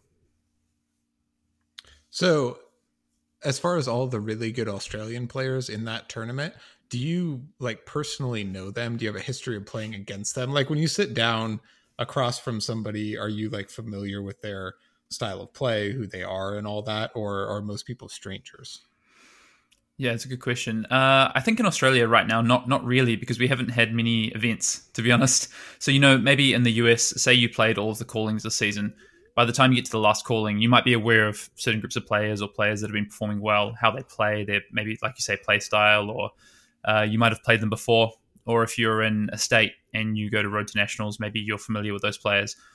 While we have like the local kind of scene within within my state, uh, it was kind of a it was really interesting to me. And I was talking to another player about this, like what is Nationals going to be like? We've got players coming from you know uh, our northern state, our southern state, um, and from all around that we haven't really played against before It's been very limited. You know, maybe it was like a skirmish season in season one where uh, I actually was fortunate enough to travel to a couple of skirmishes, uh, but you know, other than that, really hadn't. And that's but that's a long time ago. Players have really stepped up their game, so it was really interesting to sort of see what that was going to be like. And uh, no, not really. Didn't really know a lot about the players from other parts of the country, and there were some some players that I did not expect. I played against a a player in I think like the first round of the second draft who I'd, I'd never met before, who was was good um, and ended up top eighting the event. And I, I didn't know that person at all. Uh, there's a couple, like there's, you know, there's a few players in Sydney, for instance, that I play with regularly who are, who are very good. And, and those players I do know. Um, one of those was my finalist opponent, Roy. Um, so yeah, it's a bit of a mixed bag, but it was definitely, this was kind of the first time where a lot of probably the different areas of Australia finally came together for an event, uh, which was cool. Cool. Awesome. That's great. Great question, Isaac. You're a professional podcaster. so uh, you kind of mentioned draft there. Um, so how do you how does it feel like? So the U.S.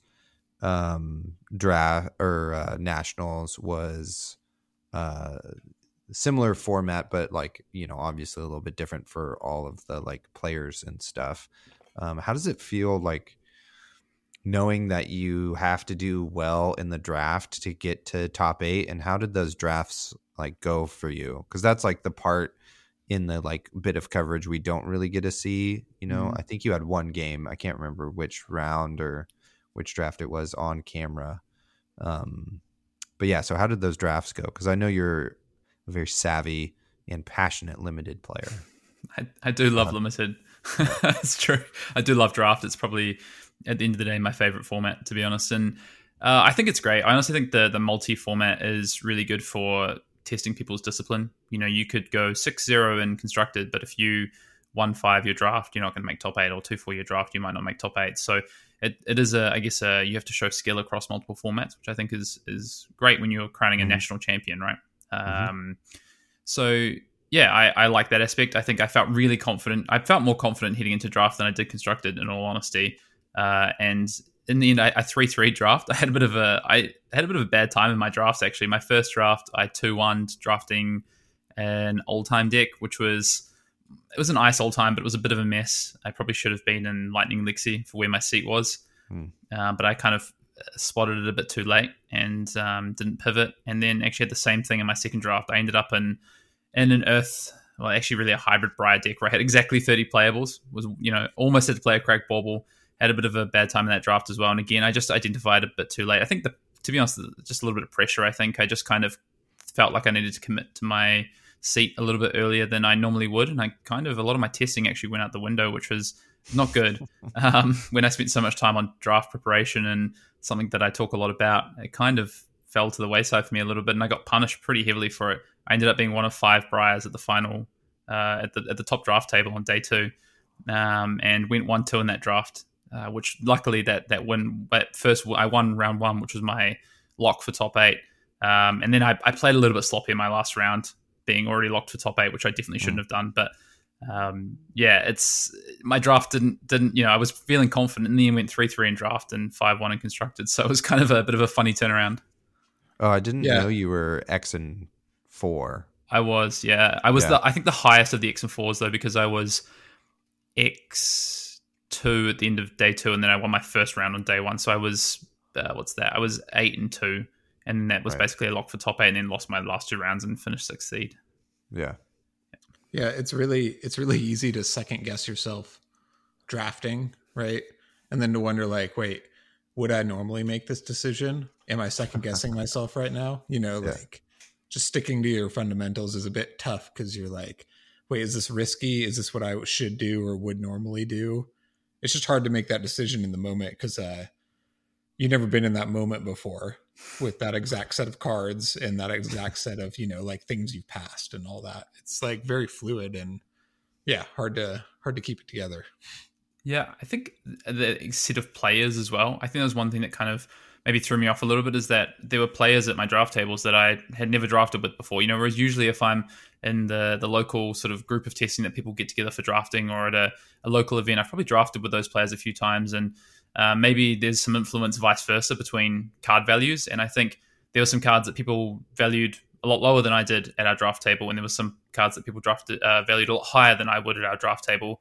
So it just is, you know, there's also that thing where I think especially in draft one, like I got a late or like a semi kind of mid pick turn timber, and I was like, okay, yeah, like Earth Oldhim does seem like it's open here, um, whereas in reality, it, it, probably wasn't. It's just I valued that card higher than other people at the table. Um, mm-hmm. So yeah, just interesting things like that. I just think I kind of lost my, like you say, Isaac fundamentals a little bit, and that that punished me. So big learning. Um, but luckily not too punished. yeah, it doesn't okay. matter. It's fine. I, I wonder too if that kind of value system will be a little bit more like colloquially known like or just known for players and that sort of thing if we have kind of more drafting events right? Like you know australia it sounded like you went to some skirmishes but i don't know if any of those were draft right? So there just haven't been any like high level drafts for um, people to get that kind of tournament experience, you know, and then perhaps that does change your values. And then so then maybe like the draft at next year's nationals, hopefully, is maybe like could be a much tighter uh, cutthroat format with mm-hmm. like, and then so you won't be like, oh, I, I, uh, I don't know about this turn timber, you know? Yeah, there's um, there's a you know when you talk about class constructed, everyone kind of knows roughly what the metagame looks like. They know the top decks, they know what's performing well.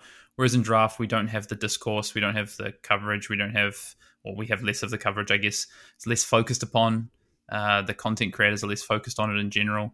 We you look on Discord forums or chat forums or groups.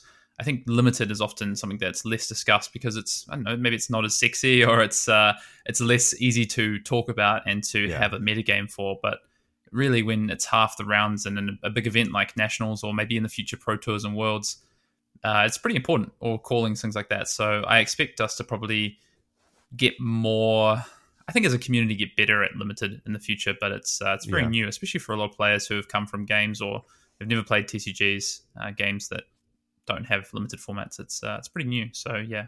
Yeah, yeah i find yeah. that uh, sorry isaac this will be a quick quick point here, but sure that the uh, Flesh and Blood draft is not like other drafts. It's like very tight and uh you know mirrors the game the drafting of the cards mirrors the game of flesh and blood very well like where there's a lot of like yeah i don't know momentum and tactical decisions you have to Yeah. kind of make or else you wind up with like four cracked baubles Yep.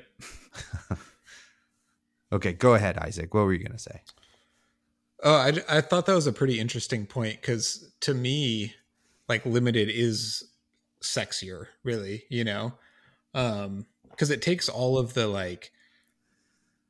y- You can't just come with a good deck. If you come with a good deck, it means you like picked and crafted that deck. You know, it's like all on you on the fly. So it's really, really impressive. But I guess it is true that like watching the draft games on camera, if you're not watching it and like appreciating the deck that somebody picked and put together, it's just like inferior gameplay that you're watching, right? So I can definitely see it being, you know, less intriguing or less important as far as like entertainment value, but it's just like such an important skill.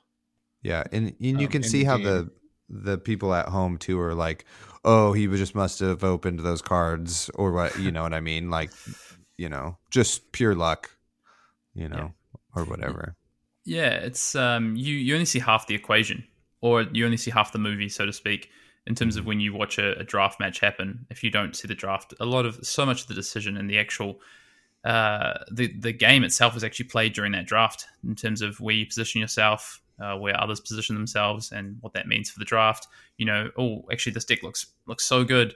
Uh, it must have, you know, like you say, opened good cards, or whatever. but in actual fact, you could have wheeled those cards. You could have crafted that that table state. You may have been one of only two drafters, or maybe the only drafter in a certain hero, um, which you get really rewarded for. And I, I kind of sexy is funny, but I kind of look at it like a like a movie, right? Like if you classic constructed is kind of like going to see like a big blockbuster movie, right? Where like it's exciting and there's a lot happening and it's really upfront and um, you know it's it's entertaining. Whereas maybe limited, especially draft, is a bit more like uh, you know it's watching like a character actor or watching something that's a bit more of an art house film where there's a lot going on below the surface, but maybe it requires a bit more digging and a bit more sort of investment in uh, in the I guess the the product itself.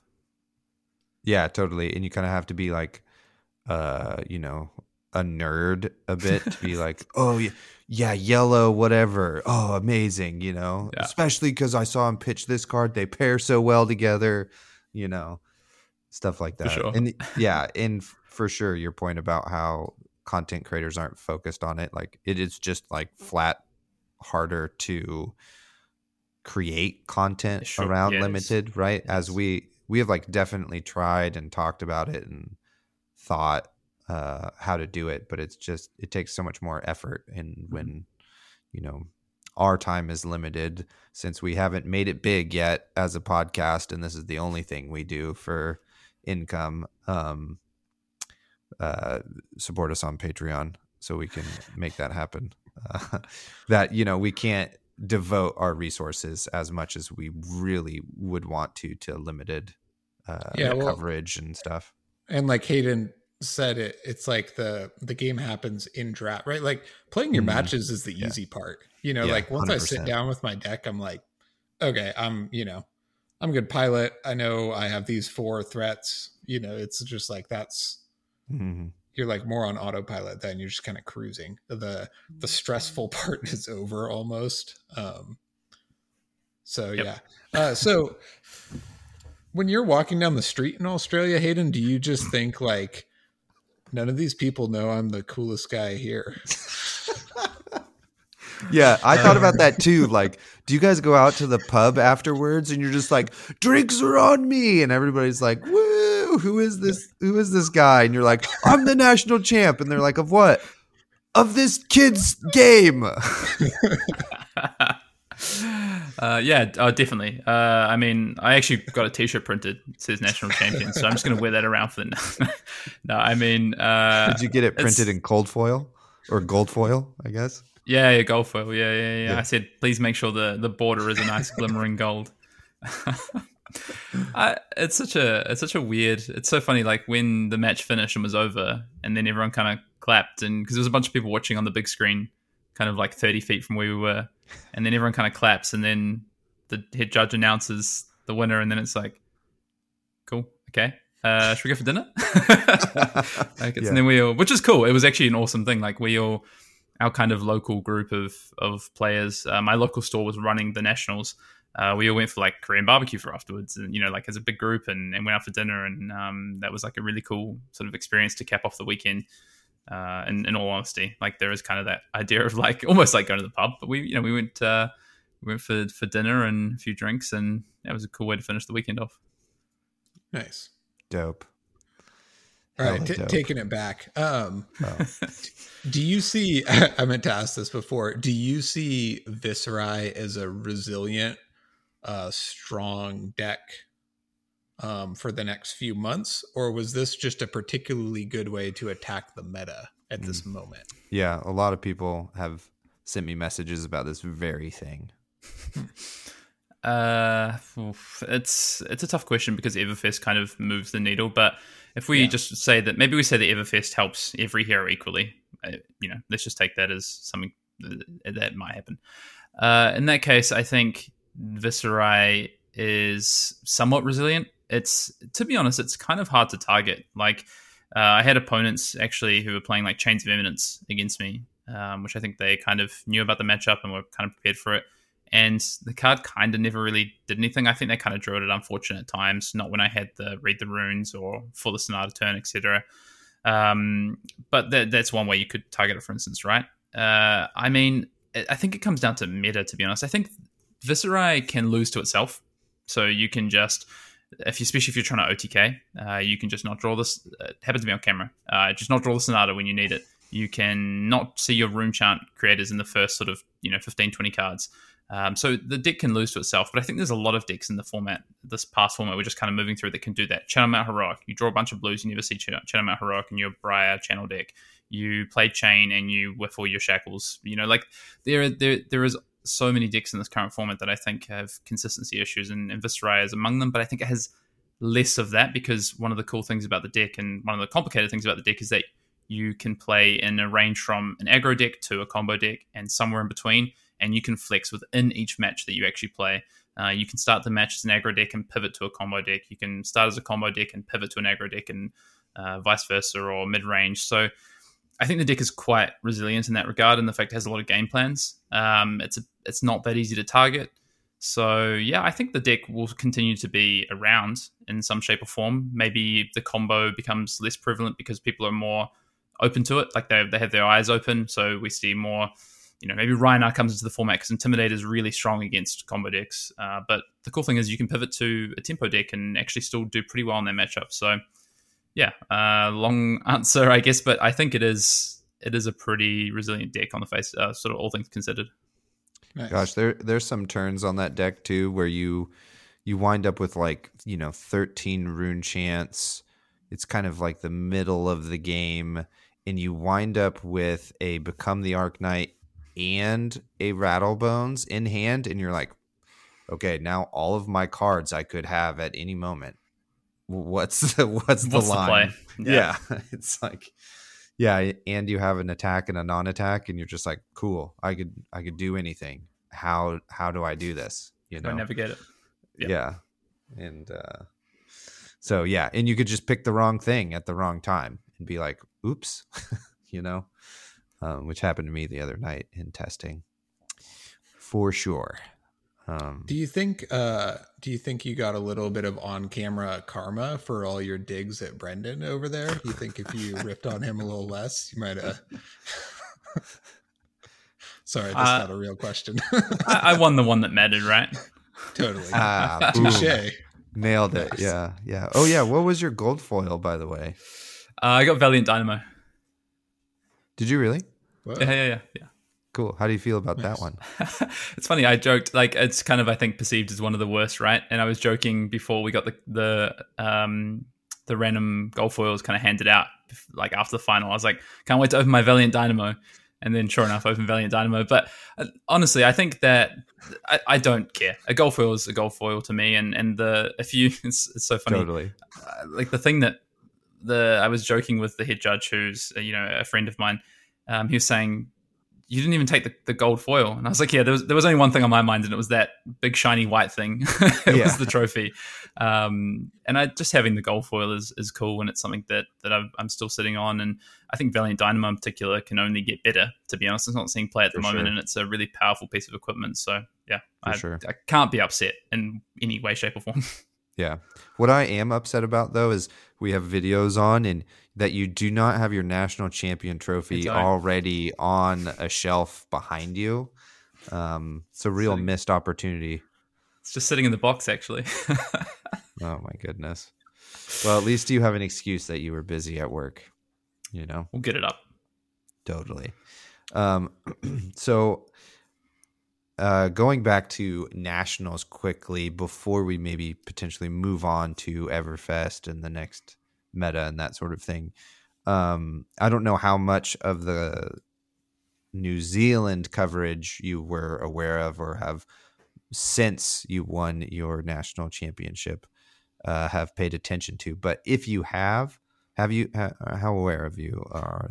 Yeah, I that mean, stuff? I I had uh, my good friend and testing partner Dan Mackay playing in the event, plus another friend Okay, um, right. Dave, and and I I've, I watched the final last night actually. Um, Yeah. So I have I have seen so, yeah So my question is then is there's going to be twofold questions here, or there's going to be a follow up question. So, um, kind of compare and contrast here the Australian meta and the New Zealand meta. So for us at home, it appears that they're kind of a little bit uh, different. Uh, like for me and Isaac, we talked about previously to this interview how we were kind of surprised that there was less Viserai in New Zealand um, and there was just like a rampant amount of guardians and prisms actually. Um, so and it doesn't seem like australia had that uh, type of distribution itself. So I think it depends on what you look at. So the the day two numbers were were different, uh, but I think the day one numbers were pretty interesting and pretty similar. Uh, in actual fact, when you look at it, the, there was quite a few guardians in Australia as well, less so than than New Zealand for sure. Uh, so I don't. You said about Viserai. I don't know if you if you saw this, but Viserai was the number two hero on day one in New Zealand. There's 20 people playing Viserai or something on day one. It was the second most played hero. Uh, Oh, just yeah, had a really bad that. conversion rate. Only two people made day two with it. dang Um, so it's it's really hard to I think look at the meta in isolation because you have six rounds of draft, and on day one, you know it's only three rounds of draft. It's six rounds are constructed in terms of making day two. So maybe you could say the day two numbers are the ones to look at. But uh, a, a good a good thing I think to kind of use is I don't know like a I guess a almost like a, a weather vane in terms of like where you're at is there was this whole discussion around uh, New Zealand and Australia nationals are going to show you know that Briar is you know beatable, and there's a lot of talk about the, those players showing that and having the time to do it.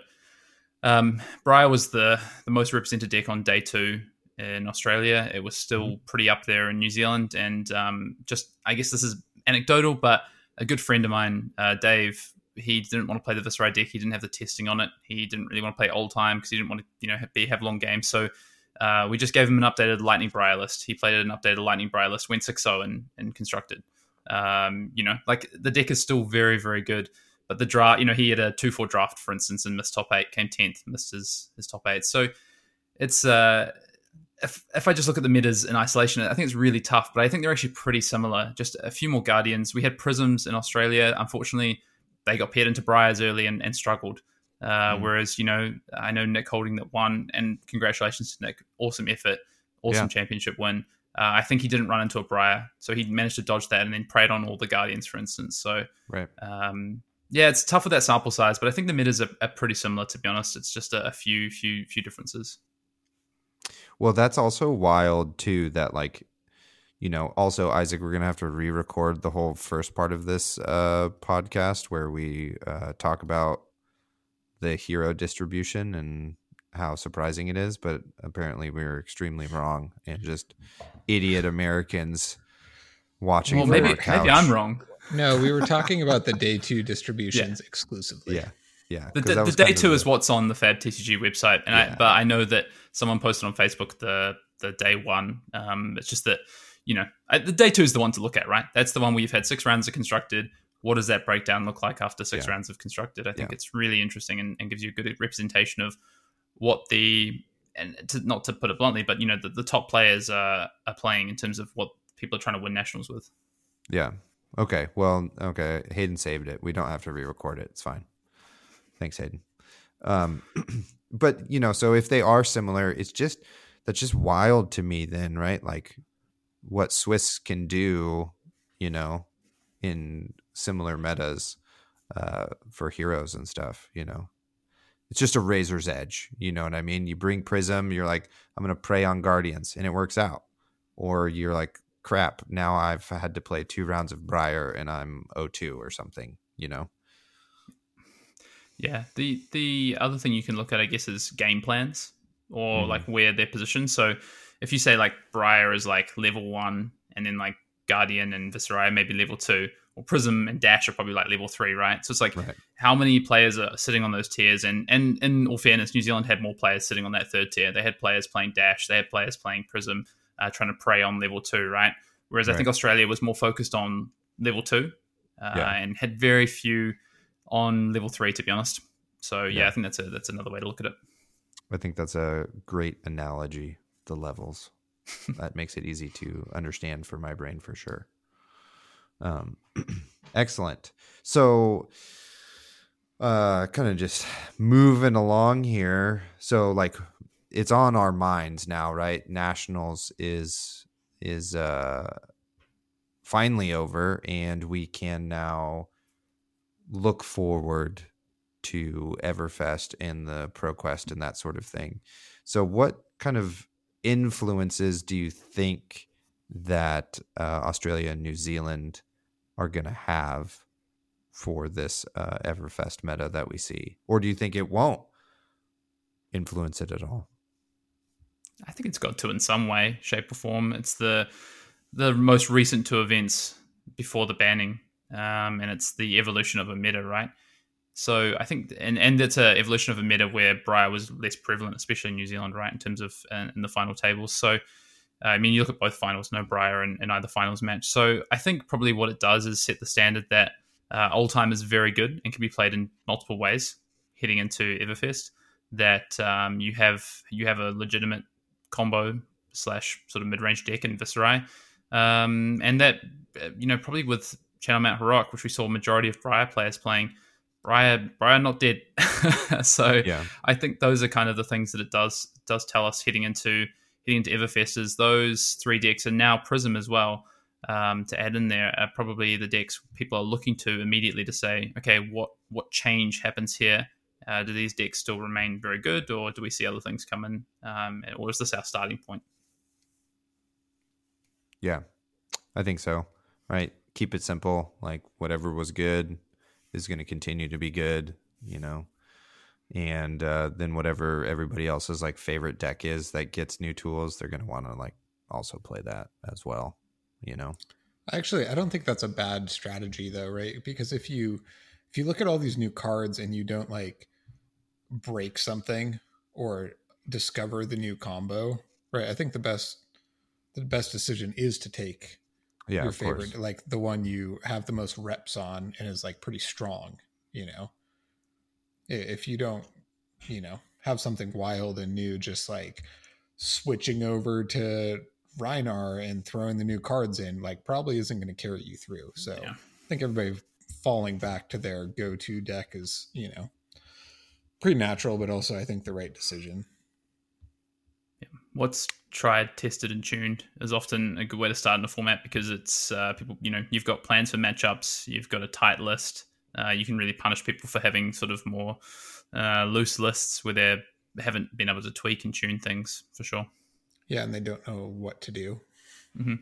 Yeah, yeah, totally. How do you uh, also view like the uh, you know, I think we have to keep in mind too that your guys's uh, nationals is like pre-ban, and Mhm. we're now living in a post-ban uh, era. And so, how do you think like you know?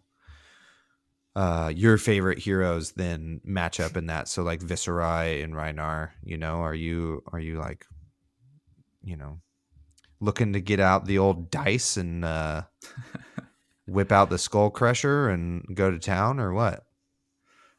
Yeah, yeah, in a short word, yes. Uh, I think the first thing you do, right, and this was really natural after Seeds was banned when we hit when we were heading into the Tails meta. I think we'll do the same thing, and a lot of players will do the same thing. Is what are the decks that were being held back by Briar from potentially being one of the best decks in the format? And immediately Prism comes to mind. We obviously just saw it yeah. win New Zealand Nationals, but a deck that preys on a lot of the decks that were popular that isn't Briar. So you take Briar out of the equation to some degree. With it, we don't know how to what degree that is and what things might come in Everfest that help support it. We haven't. I don't think we've seen any Runeblade cards yet.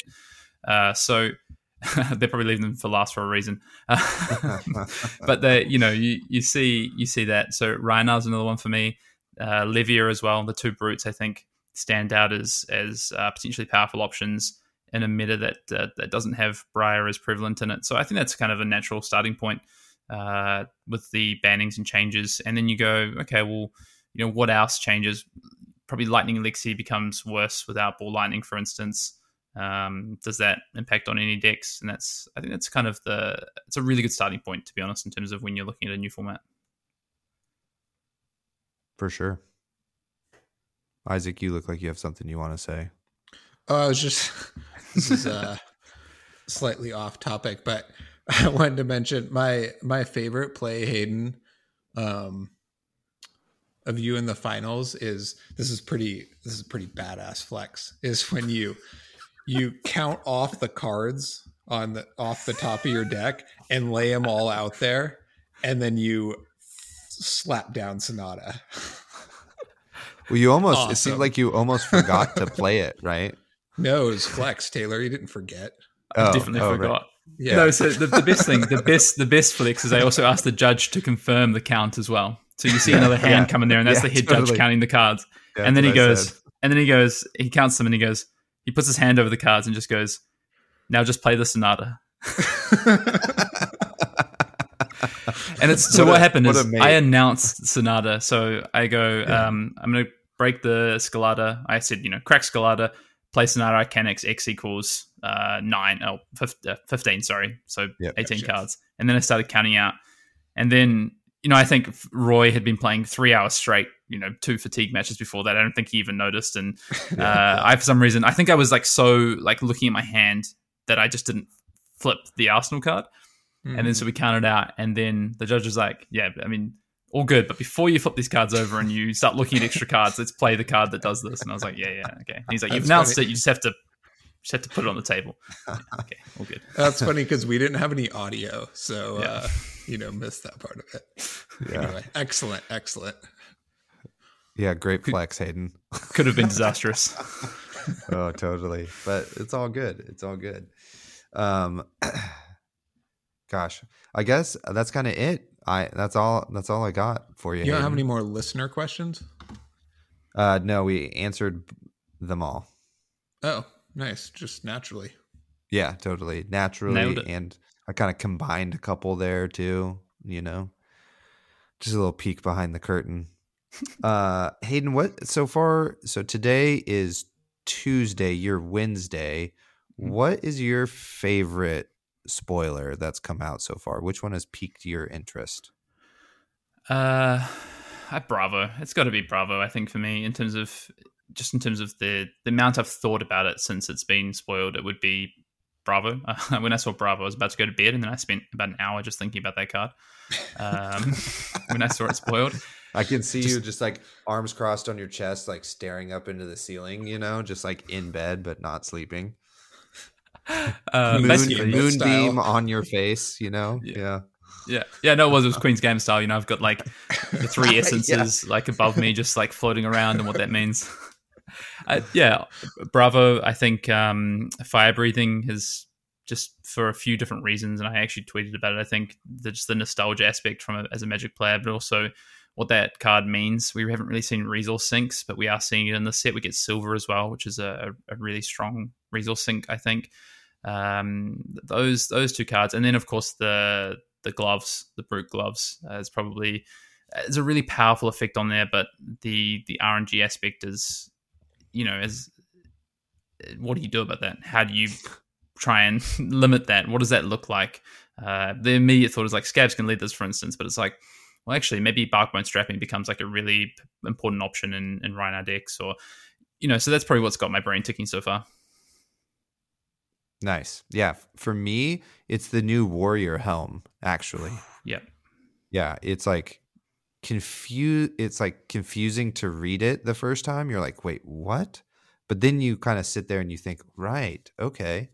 I like now understand uh, what's happening. So like Boltyn comes to mind right away. You know, like uh Raydn is already like double its base power, which is zero, you know, tripled, I guess, even. And so that like becomes really um exciting, I think.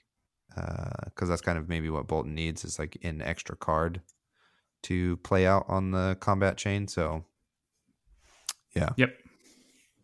Yeah, that like one's it. pretty cool. Yeah, and it's cool that it defends for less than Skullcap. I really like that. Actually, you know. Hey, me too. Yeah. Warrior player, start playing that instead. I like I like the new potion, right? Because you just, I mean, you hmm. envision right, like I just pitch gaze to Kano, and then an instant crack it, and then Kano gaze, right? Or like whatever. It's just like infinite options. You know, Yeah. you pitch your red, and then Kano, or you, it's just like it goes on and on. Exactly. So they'll give you a lot to think about. I just saw that card before before I jumped on to to talk to you both, and that card is uh, that card is really powerful. I think it has a lot of options, uh, like Kano particularly. Yeah, I mean that's something that I'm super excited about. Like you say, I've pitched two blues, and I've also pitched uh, a Blazing Aether here, or I've pitched a, a Tome of um, you know the Aether Wind, and also I get to decide how I stack those. And when I use this, I can sit this potion around for as long as I need to until I find that turn to use it. So that yeah, that card I just saw, and um, I haven't thought about it too much, but so much you can do with that card. I think It's the potion of deja vu. Is that the one? great name Yep. too. yeah. Yeah, yeah, yeah. Cool Yeah, art cool. too. The the art in this set is like so cool. Everything seems to have like a uh, an interesting like I don't know Background. eth- ethereal kind Yeah. of feel to it, right? Yeah, like even even uh the new guardian card, right? Uh whatever it's called, pulverize, kind of feels like you've just walked into like a carnival tent and you're like, what the fuck's happening in here? You know? That's like that's the Yeah. vibes these cards are giving me. There's some cool art. There's some stuff that I was like, well, it's a bit weird, like the one that makes six coppers if you hit the like the the strength one. Uh, I was like, oh, that's kind of odd. But then I really like some of the the more uh, non like carnival related art, like the kind of surrounding kind of landscape art of you know maybe people doing things or uh, like like some of those. Um, so yeah, it's cool. I like it. Totally. I'm pretty excited for the week to continue and for me to not do the work I need to do when spoilers drop. Literally the This is- same. Yep. Yeah, it's so fun. Yeah, it's Cool. tough. You got to lock your phone up. I'm gonna have to Um, tomorrow. Hayden, uh, we've uh, kept you from your marathon of interviews for quite a long time now, but I did want to ask, as a Kiwi who has now just recently conquered Australia, are you uh, headed back to the homeland? To or you moving you moving into my uh, extra bedroom and coming to the states. oh, Uh, U.S. nationals, is it? Yeah. It's it's funny. I um I had a few of the New Zealand players like message me about that. You know, saying so you know how good it is to have a New Zealander win the Australian nationals, just as as our rivalry is so fierce between you know in, in good in uh, all in good fun. But Mhm. um no no no plans to to leave anytime soon. My my adopted country at the moment. Gotcha. Okay. Well, the world is safe from Hayden Dale for a little bit longer. Um, Hayden, I can't thank you enough. Um, if you would like to, like Brendan likes to say, shill out any of your your stuff, feel free to. But I'm sure everybody knows who you are at this point, and if you don't, uh, f- figure it out. I guess. I mean, sure. I mean, if you want to find uh, myself and and Brendan and Arsenal Pass, what we do, just just uh, drop us into a YouTube search and Um, I'm sure you'd better find us at Arsenal Pass if you put Fab after it, or even if you put Arsenal Pass, Flesh and Blood, whatever it is. Uh, yeah, we if you don't don't know what we do, we we make um, gameplay content, we make deep tech content, but our kind of main bread and butter is is our podcast. And yeah, other than that, I mean, nothing really else to say. Thanks for having Great. me on. It's been it's been cool to talk to you guys. Obviously, I talk to you guys quite a bit. Uh, you know, you're good friends at this point now, and it's uh, it's awesome to to be involved with what you guys do. Thanks. Yeah, we really appreciate having you on, and we'll have you on again for the fabled three-peat. Well, that's our show. S- see you later, everybody. Goodbye. Goodbye. Thank you for listening. You can find us on YouTube, Facebook, and Instagram at the Attack Action Podcast. On Twitter, we are at BattleBro Taylor and at BattleBro Isaac. Shoot us an email, the Attack Action Podcast at gmail.com. If you would like to support us, like and subscribe, shop for singles using our affiliate link, or support our Patreon for as little as $4 per month.